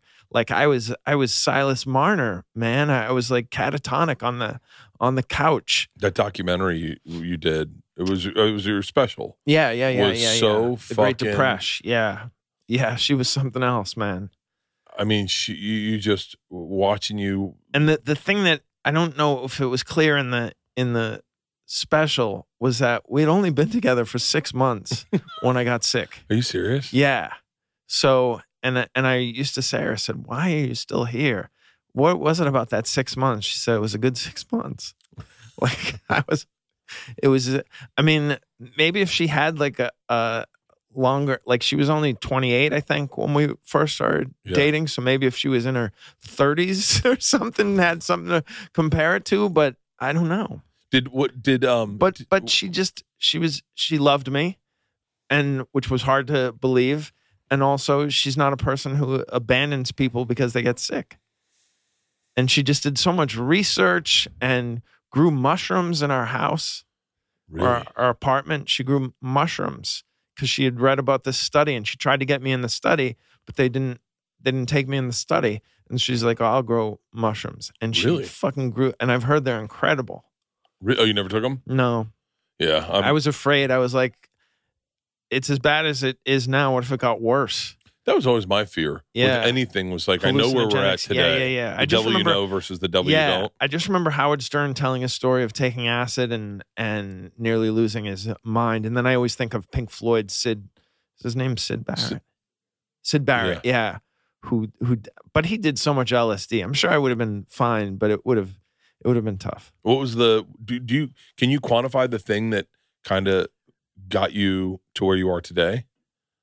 I think and, and and and is it I think it was a combination of two things. One was the one was the ECT provided a, a component of neurogenesis What's where it, ECT? uh, electroconvulsive therapy. Okay. where where it sort of reboots your your brain and and gets it out of the rut of thinking that it's in by by I mean it, it's it's more complicated than I'm going to say but uh sort of rerouting some of your synapses and connections in your brain and then a combination of of um medicines one is Cymbalta and then the other one is called Remeron and those two 3 months after the ECT, I started taking those, and since then, it's, since those kicked in, and you know, like your dad with the Xanax, when it Yeah. kicks in, you're like, oh my gosh. I remember saying it to Sade, my wife. I said, if I feel like this tomorrow morning, I think I have a life, Wow. and and and that was in October of 2017, and so now it's been six years that I, and I've had a life, right? And and I've never had this stretch of like when we lived in LA together. I don't know if you noticed this, but we'd hang around for six months or so, and then you wouldn't hear from me for six months because Yeah. I was falling apart. Um, so I've had six years of not falling apart. I had I had one of my well, both my dogs died, and in each case, it threw me for days. But that's just normal grieving. Yeah. Right. Yeah. It wasn't. It, it, it wasn't a, a a symptom of depression. It's just a symptom of being alive. So, I mean, that's so six years. It, it's just I, wow. I I'm so incredibly grateful.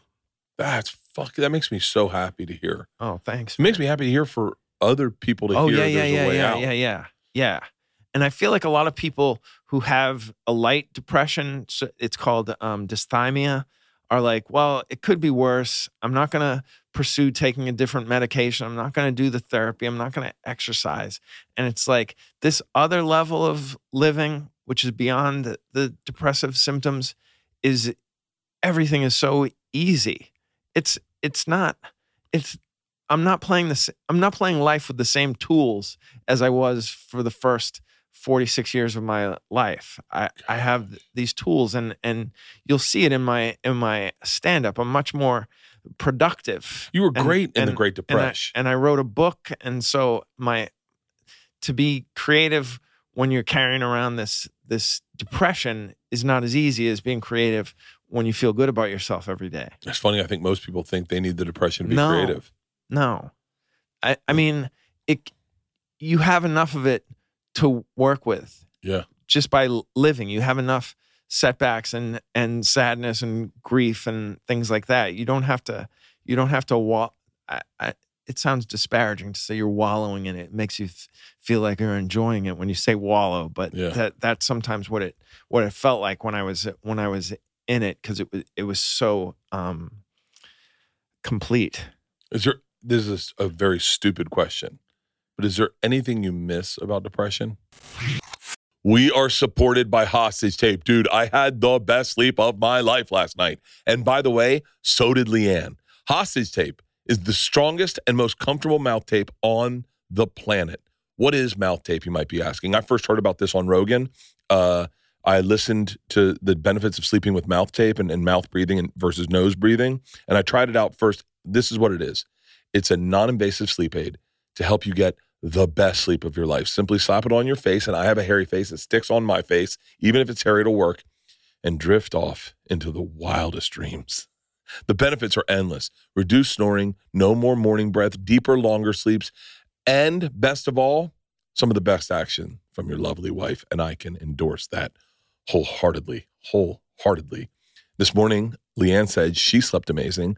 I slept amazing. The hot tub was still on. Claim the best sleep of your life now at hostagetape.com slash Bert. Trust me, you won't regret it.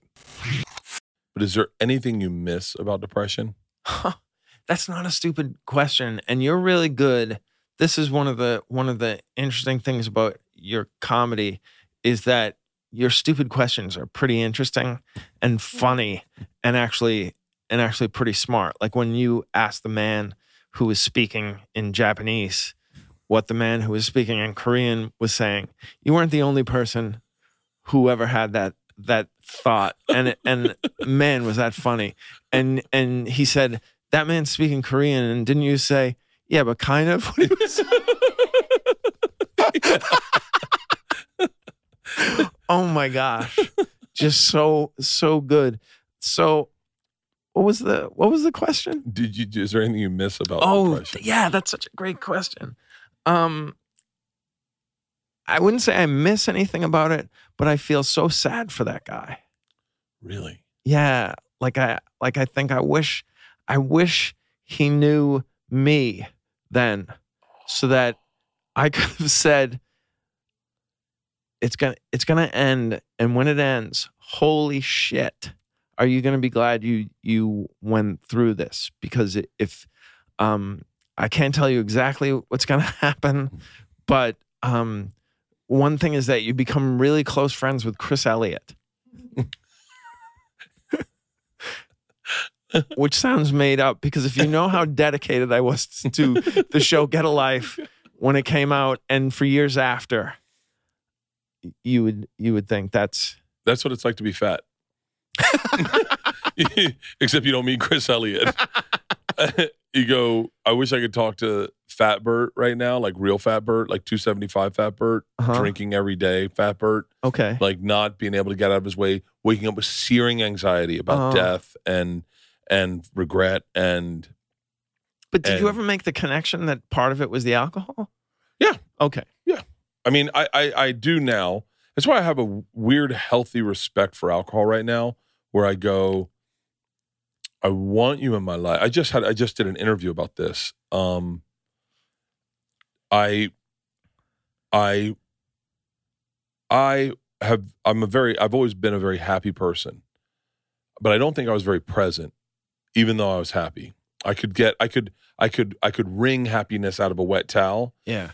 but it wasn't like it was a soaking wet towel. I could just make sure I had enough water in there to get it out. And when I got, I and I, I would say this to anyone listening, I, I had to do an extended period of not drinking to find real joy, like real joy, like authentic. Wow. The first time it showed up, I was in my backyard and I was smiling, and I didn't know I was smiling. I was just going like this, like,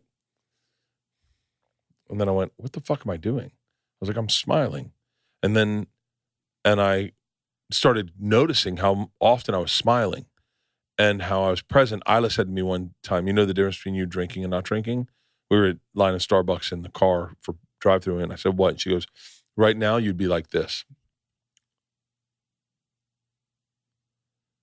And I said, well, what do you mean? What, as opposed to? And she goes, as opposed to us talking right now. Wow. And I went, oh. She goes, you were real present. And I was, I was so present that I could find, I, that when I, Did you ever have conversations with your parents of that? Le- I mean, that's I impressive, man. You s- you really did something. You and LeeAnn really did something special. Well, LeeAnn also, also Ila's very special, but she's an interesting kid. yeah, But I, I started finding joy. And, it and when I started drinking again for the cruise, I was nervous that I was going to let go of the joy, that the joy would be gone. yeah, that I would have to do another 90 days of not drinking to get it back, which I was willing to do because Yeah. I knew how great it was. And I went hard on the cruise, and then LeeAnn and I went to the Cayman Islands, and we went hard in the Cayman Islands. I mean, like real hard. And on the flight back, I was like, fuck, I fucked it up. I actually was in the, I was in the Admirals Club flying home from Miami to LA, and I, my stomach hurt. My anxiety was right there. It was right there on my shoulder uh, and I had a glass. I had a couple glasses of champagne, and old Bert showed up. The bottle of champagne came to the table, and the lady removed it, and I went, "Oh God!" And then, and then, and then, and I mean, I did old school Bert stuff that I haven't done in a while. Like, I mean, I could get into the weeds on it, but just things to make sure I was gonna Bert's gonna be okay. I had a drink on the flight coming home, and then I got home, and I didn't drink the rest of that night. I went to I woke up the next day. I didn't drink the next day, and the the day after that, I was here at the office. I was in a pair of jeans, no shirt, no shoes, and it was just getting like a little cold. And I walked out front, and the, I love when the wind kicks up in LA, and the, it was a little windy, and I smiled and I went, oh yeah, and I went, whoa, hey, I got the joy back. And I got my car and I woke up the next morning and I got coffee. I called my dad and I, and I drove and got coffee. And I, I really relish in the first words I say in the morning, who they get, who gets them. Oh, Like, wow. I'm really precious with who gets my first words. That's awesome. Yeah, usually it's LeeAnn. Usually Yeah. she gets my first words. And but this day, uh the fir- my first words were to the Starbucks lady. And I said, Hey, I do this to them all the time now. But I go, Do you ever keep track of these first words? That's a really interesting. Uh I've never heard anybody who is No. who is deliberate in their first words. I said, they go, hey, well, my first word always is Bert because she goes, what's the name on your order? I said, Bert. And then she goes, how are you doing today, Bert? And I said, I'm doing great. How are you doing today? And she said, I'm doing great. And I said, uh, you're the first person I've talked to today. And she goes, oh, are you, how's your day starting? I go, it's about to get a lot better. wow. And she goes, we have your mobile, mobile order ready. And then I go around, I talk to her again Yeah. and uh but I, that joy was right there. It was right there. Everything was there. The windows down and it was still a little windy and i had coffees ready and i knew the excitement of how much the co- how the coffee's going to be. And then i i picked up ila and then we drove to school and and I- and and i was like the joy's there. I was so excited. Wow. so excited that i i i drank like maybe one night on the road. I drank Uh-huh. in uh nashville because it was a big party and the next morning I woke up and the joy was there. And I went, Ooh, Yeah. shut the fuck up. I woke up and I was like, it's here. It's still here. Yeah. And I, and I was like, well, I don't want to get rid of it. So Yeah. I'm not going to drink tonight or Yeah. tomorrow night or the night after.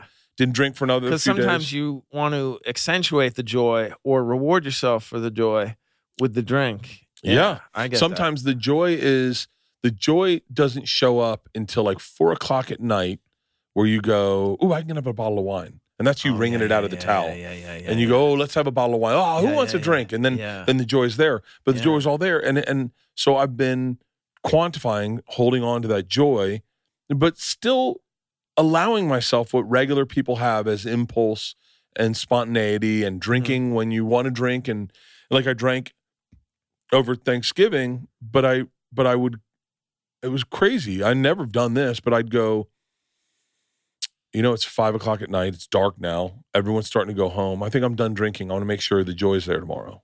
And so I'd I'd just call it quits, and I'd sit with LeeAnn. We watched When Harry Met Sally, and then I, even after a, a, a few drinks of in the in the afternoon and and early evening, we watched When Harry Met Sally, and the joy was already there. yeah. And I was sobering up. I was having water, and I went, God damn it, man! I'm so close to it. I don't want to fuck it up. And this morning, I woke up. I woke up fighting with LeeAnn, and I got in my car, sober the few last few days. Got in my car, and I said, we got into a fight about Ila early in the morning, and uh, I said, your thoughts are your reality. Your thoughts are simply your thoughts. You're in control of them yeah. you're you're angry at this person, but this you're not. That's that you're this anger's out of a past behavior. This is some something else. You know you love her. You know how happy she makes you. So Yeah. Choose to have good thoughts about her and bring those good thoughts home and change change your intent, change your attitude by these thoughts. And I went in and I apologized to LeeAnn. She left and I ended up dancing by myself Wow. in my fucking gym. Played the guitar. I smiled How long have you played the guitar? uh, since I was 17. Wow. And I just was like filled with it. I was filled with it today. Amazing. The key is the key for me is is like right now. Like these this is the thing. It's about my thing about impulse. I sit the, I get the impulse to drink or to smoke weed or I, to, I get impulses all the time. Yeah. But just sitting with those impulses and allowing myself to sit with them and let them go away Yeah. and then realize that was a thought, it was a fleeting thought. yeah. Just because you have the thought doesn't mean you have to act on it. yeah. And and and once you let it go away, you don't have that thought for another three hours. Like, well, I can last three hours, and then if I can get to nine o'clock, no one wants to drink after nine o'clock by themselves. Wow. And so uh, that's, I, but but I, I I am, and I used to. Here's the crazy thing: I used to have anxiety if I was happy, going, "Don't get too happy." something bad's coming. Oh yeah, that's very Jewish. And so yeah, and so Yeah. but this I don't too have shall that. pass. Yeah. And I don't have Yeah. that. I just uh That's so great to hear, man. it's I'll You tell you what's even it. better to hear is when you say I mean because I I was with you at times when I didn't I really didn't understand depression. yeah. I remember you traveled with a light. Oh yeah, yeah, yeah, yeah, And I yeah. Light remember- box because I had se- seasonal affective disorder. My my mood was was uh, related a lot to lack of sun. I mean, throughout my life up until this episode, it would the days would get shorter, and I, would I would really have to fight, man, to to maintain my my mood and my and my composure. You know what I wanted to ask you about the the cruise that you just had was my friend, our friend Andy Frasco, was on it, Yeah. and and maybe we should edit this out. You can make this decision, but I feel like he parties the way I always pictured you partying. He parties harder than I party. yeah, right. He and I'm always like, how long can he maintain this? Oh, hopefully Because through tomorrow also- night. Because I'm thinking I'm going to right? the Flyers game with him. Oh, okay. But it's because it's also part of his persona is that when he puts on a show, he has to deliver this this party to the He people and it. He- partake it in it. But he's also not married. He's not doing it on the same, and he doesn't have children. He's not doing it the same degree of difficulty. He hasn't lost. You can tell. I can tell. There's two types of people. LeeAnn pointed this. I read. I listened to Matthew Perry's book. Matthew Perry was an, an enamored by Bruce Willis because Bruce Willis seemed to just care about the party. Like he was just there to party, yeah. and when the party's over, he was done drinking. Interesting. Matthew Perry, it, he didn't even need the party. He the the drinking and the drugs wow. were what he needed. Andy Frasco has the Bruce Willis gene, yeah. where he just wants the party. Okay. And I and but I, see, I always felt that was you. It is me. I, I'm Okay. definitely. I definitely. I but I I definitely am that guy. I have dabbled in the because there's something wildly sexy to me about drinking by yourself and getting weird. Like like when the party's over, going Yeah. I'm going back to my hotel room and I'm gonna I'm gonna really deep dive into the Smiths and just get in some underwear, get my Fitbit going, and just dance around the room and be weird for a little bit. Wow. And just losing yourself and being weird as fuck. Yeah. I loved that. I still love it, but now I can do it without booze Right. and just get weird Yeah. by yourself. Get up at four in the fucking morning when when you when you wake up and be like, I'm not going back to bed. I'm not getting on Instagram, and just go out and be weird as fuck by yourself. And I love it. I love that it. is awesome. Andy, It's uh, inspiring. Andy's inspiring. That guy's a bad. I love that dude. I love him. Since the moment I saw Todd Glass shared a video of him doing the Hora in in Germany, and I was like, first of all, the song is awesome, and then he scored my special. You know that, No, right? Yeah, he. I, I did a his podcast, and my my he's like my closest friend now, or one of my closest. Andy, No, Todd. Mike Bonfiglio Oh, he directed my special okay, yeah, and he yeah. did the Carlin documentary and the Shandling documentary. He's like an Emmy award winning partner with with Judd Apatow. And so he was listening to me do the the podcast with Andy and I said, "Andy, that song some days is like one of the greatest thing and we talked about where it came from, depression and anxiety and all this stuff. And Mike heard that and he said, This is the perfect song to end the special with. And it works so beautifully. The first time I heard it, and a few times after that, I wept. It just was so, that song is just so perfect. his song And- "Dancing on My Grave" Oh, is makes me cry. and also Smoking Dope and Rock and Roll is a banger too. he's a I mean, he is a real talent. He's really special. It Yeah. Sometimes reminds me of what people might have felt when they first saw Springsteen or somebody like that, like just somebody who was born to be on Oh. stage and creating. He yeah. is, and I love that he went to Italy for Christmas for Thanksgiving. I didn't know that he, He, just went to Italy. Was Wow. like, you know, fuck it. Yeah. And I was like, and he's so down to earth and humble and regular. And by the way, he loves us. And Yeah. and very few people do you feel loved. right? Yeah, yeah. And they may love you, but you don't feel it. But I never don't feel loved by him when I'm around him. And he's like he he reminds me of the. Do you ever meet a kid where like he's just old enough to not hug you, but he still hugs you, yes, and you're like, wow, and you're like, and you're like, oh, see you later, Parker. man, that's a great analogy. Yeah, like Andy's got that energy of Yeah. that kid who's just so excited Yeah. you came to their house for Yes. and that you took time to shoot BB guns with you, and then he, Yeah. and then you, you get a hug from him, and Yeah. the dad's like, "Did you molest my kid?" And you're like, "No, you made him." Why would the father jump to that conclusion? I don't know. It's so- I spent all day with the kid shooting the- BB guns. yeah, it's over the top. there was another question I was going to ask you. We're probably running long, but No. um, did you enjoy college? Did you have fun? I had probably the second most fun of my life. The right now is the most fun of my life. But I at college for me, when I got done, I mean, I know what your college was Yeah. like, but my question is, was it joyful? And it was so enjoyable that's great. on so many levels that I look back and I think of just how present I was. Because Yeah. there was no social media, there was no Right. internet, yeah. there was just a phone, and I never cared if you called me. I had an answering machine, leave a message, I guess. I'll, maybe I'll, I never really checked messages. Wow. I I set up my days perfectly. No no class before noon. And what was your major? Uh, English, Oh, that's good. English. It's creative writing, but uh, That's amazing. I have no regret. I only had sex with two people or women in college. I've uh, I've only had I only had sex with two chicks in college. I have no regret about that. I'm really proud of that. That I I didn't have sex once in college.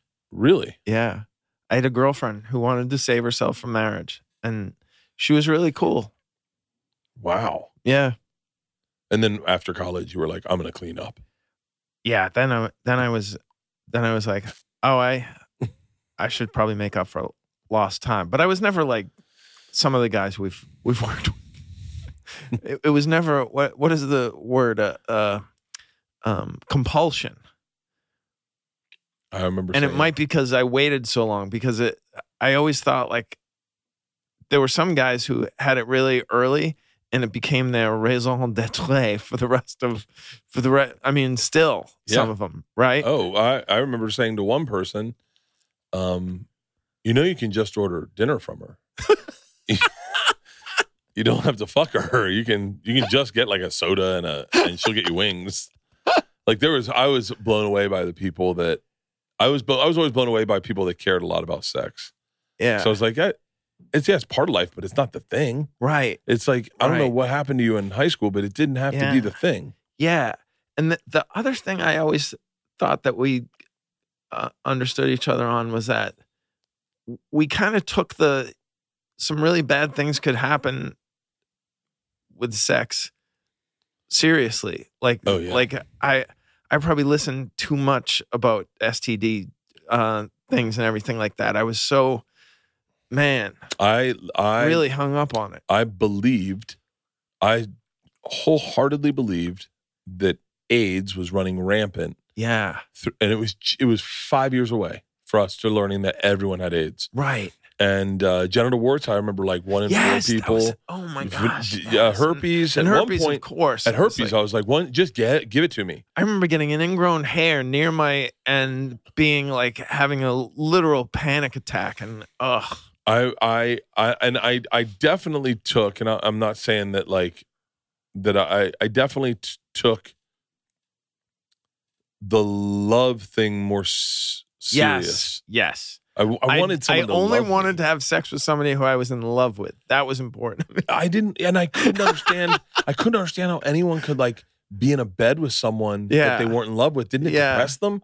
Like, didn't you? How, how? What were you to say to wow, that person so the next morning? I was so, and and I also believed anyone that wanted to have sex with me was something's wrong with them.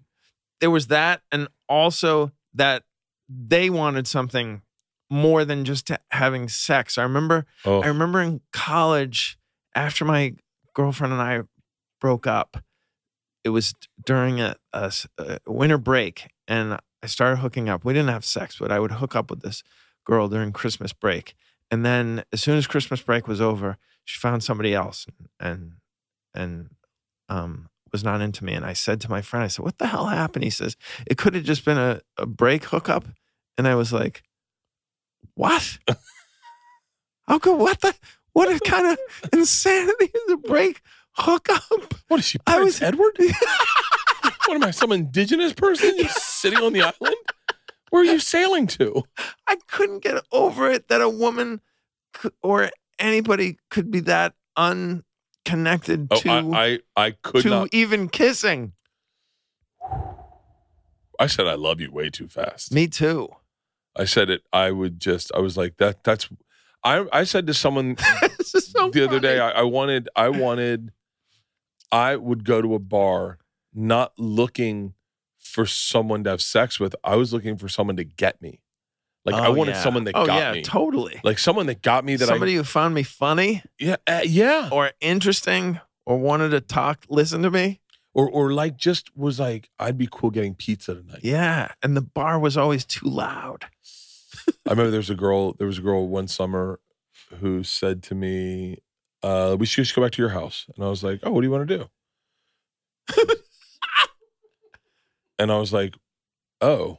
And then she was like, "I'm I'm a sure thing." And I was like, and I remember thinking, "You don't have to be. You're so pretty and you're so cool.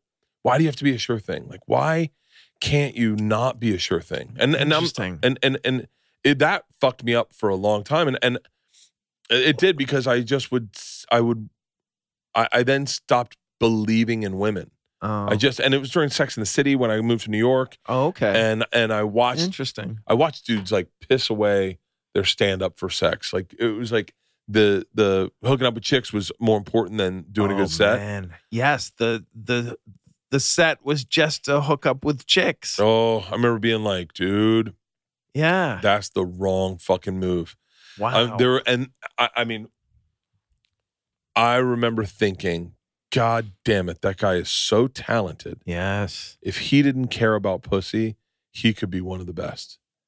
And Oh I was like, I was like, and I remember saying to myself, well, I also was also like, I don't, I'm not worth the girl I want right now. Like I don't deserve the girl I want. The girl I want, I need to do some work, not just on myself, but on my career. I need to be established. I need to have like some footing in this business Yeah. before she'll, the girl I want, will res- will like that guy. yeah. And so any girl, I, I I- and I think I I had sex like twice in New York, maybe maybe f- three times, and every time, every time I was like, I was it was I was so it, it fucked me up so much, uh, and I but it was mostly like venereal diseases. I had sex with one chick and didn't wear a condom, and I was and I fucking spun out. It was probably the if I, I take this back is the number one time I ever experienced depression, Wow. and it was when I was working at Barnes and Noble. I was just about to turn twenty six, and I spun out of control. It's comedic now, but at the time it was so serious. I mean, I was soaking my dick and balls in white vinegar every night. Like I was, I just spun out of control, and the internet wasn't good enough to help you. Oh, it was just give you the oral hilarious. stuff. So I'm spraying Tinactin on my dick, like maybe Tough acting. tough acting, acting maybe ten times a day, just to make sure that you didn't want anything dry. You wanted to make sure everything was dry down Oh there. Oh my gosh. And by the time, and and and by I'd the forgotten all about Tinactin. oh, dude, Effective, huh? the Rite Aid by uh, West Fourth, the the pizza place. There was a Rite Aid. There was a CVS right there. you know the area of your body that's not your back, and it's not exactly your butt. Yeah. I get uh, uh, it's sometimes I get uh, uh, dry cracking like it. Uh, I have that. I've had that. I've had that. I've had that. and what do you do about that? I uh, I It's so, sort of the it's sort of another taint, but it's not the taint. So do you know so what I mean? I You had know the where I'm thing. I had a talking thing. I had a thing where there was a bubble of a bubble of like a like a a blister there, Okay. and and I didn't know what it was. It was I was married and I knew I hadn't done anything, Yeah. and I was at the I was at the Richmond.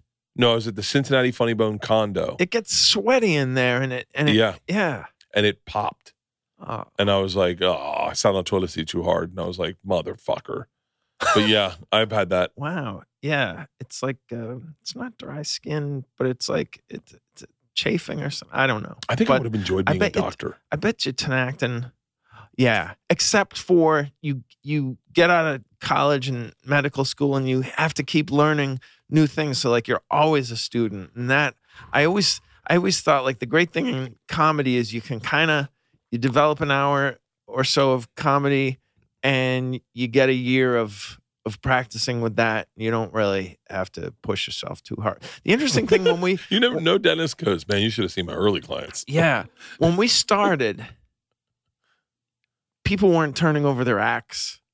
Guys were guys were touring with the same act for decades. Yeah. And that's one of the great things about when we came up is that people were like, no, you can't fucking do that. And the audience shouldn't stand for it. um, please watch my special. I think you'll like it. December 21st? And I, and I, yeah. And I like hearing what you say about my comedy. It makes me feel really good because you have good taste. So I was, I'll tell you, and I was started saying this, but Peter said, uh, I don't think I've seen any of his stand up. And I said, but you haven't seen. And so we played some of your stand up driving to do a podcast. Oh wow. And Peter's not a laugher. Like he's like very analytical. And he was laughing hysterically. Oh, and I was man. like, oh, it's so cool that like in, in theory, it's like imagine if I was a musician, if I was John Mayer, and I was like, you've never heard this guy? And I played it and someone's like, this is fucking awesome. I was like, that's Oh, the, man. the equivalent. That's really cool. But it it it reminds me. I felt very good when your when you told me your dad had watched it and he, and he I- liked it. I told you- I so told you- to me. if I if I wanted to find out if a joke was funny with my dad, I'd tell him that you told it. I go, Gary Gulman's got a new chick about not hitting his wife. And he's like, Gary's married? And I was like, no, it's just a joke, Dad. What do you think? And he'd be like, nah, fucking that works. You need to write like that. Oh, that's so good. At Cyrano de Bergerac, my dad. oh, that's you. hilarious. Oh my gosh, that's a great idea, man. Fuck yeah, dude. I love you to death. I love I love you. you. to death. I'm so happy you're happy. I'm so happy. I can't wait to watch your special. Thank I can't you. wait to read your book. Thank you're you. fucking brilliant. I love watching you shoot baskets on the court. It's so Oh, fucking thanks, great. That, do you have time to play it all this week? No, Oh, okay. I leave. All right, another I leave time. at five in the I'm gonna be back in. January, so I'll, Are you I'll reach out. Yeah. Okay, yeah, I'm. I'm Yeah. around in January. I don't know. I haven't. I haven't taken a look at my tour. I'm Okay. fucking. Gives me anxiety. No, it's okay. You always figure it out. Yeah, Yeah. Isn't that the truth? yeah. You, it always. It. My Yeah. mom used to say it all comes out in the wash. Oh, go, not all of it, mom. what's your mom's name? Gigi? Oh, I love that. Yeah, Gigi Gigi. Kreischer. Gigi Kreischer. She's a real piece of fucking work. What, what, who from our lifetime, dead or alive, would you cast to play your mom? And oh, Bette Midler. yeah, Without a Wow, doubt. that's Bette. Midler. that's great. Bette Midler. It- without a doubt, Bette Midler. My my mother looks just like Ray's mom, and everybody loves Raymond. Oh, really? Yeah, but she has more of a uh, Joan Rivers type thing. Yeah. where she's memorized what clearly must have been old Joan Joan Rivers lines, so that like if if you uh, leave her house and she'll say, you'll say, uh, "All right, I'll be back." She'll say, "That's what my first husband said."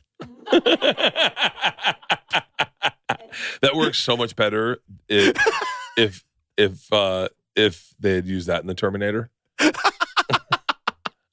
I'll be that's so back in good. again because that's what my first husband. One of my favorite things you ever said about a movie was, uh, you know, what would have ruined The Usual Suspects if somebody had walked by the interrogation room and said, "Keyser."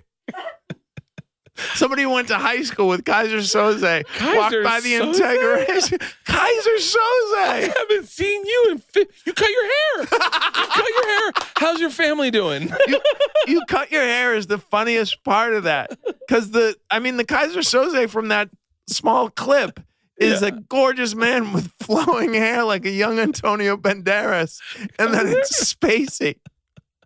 Keyser Söze. Oh my gosh! Thank you for doing my podcast, Gary. Thank you for having me on. It was an this was so much fun. I loved it.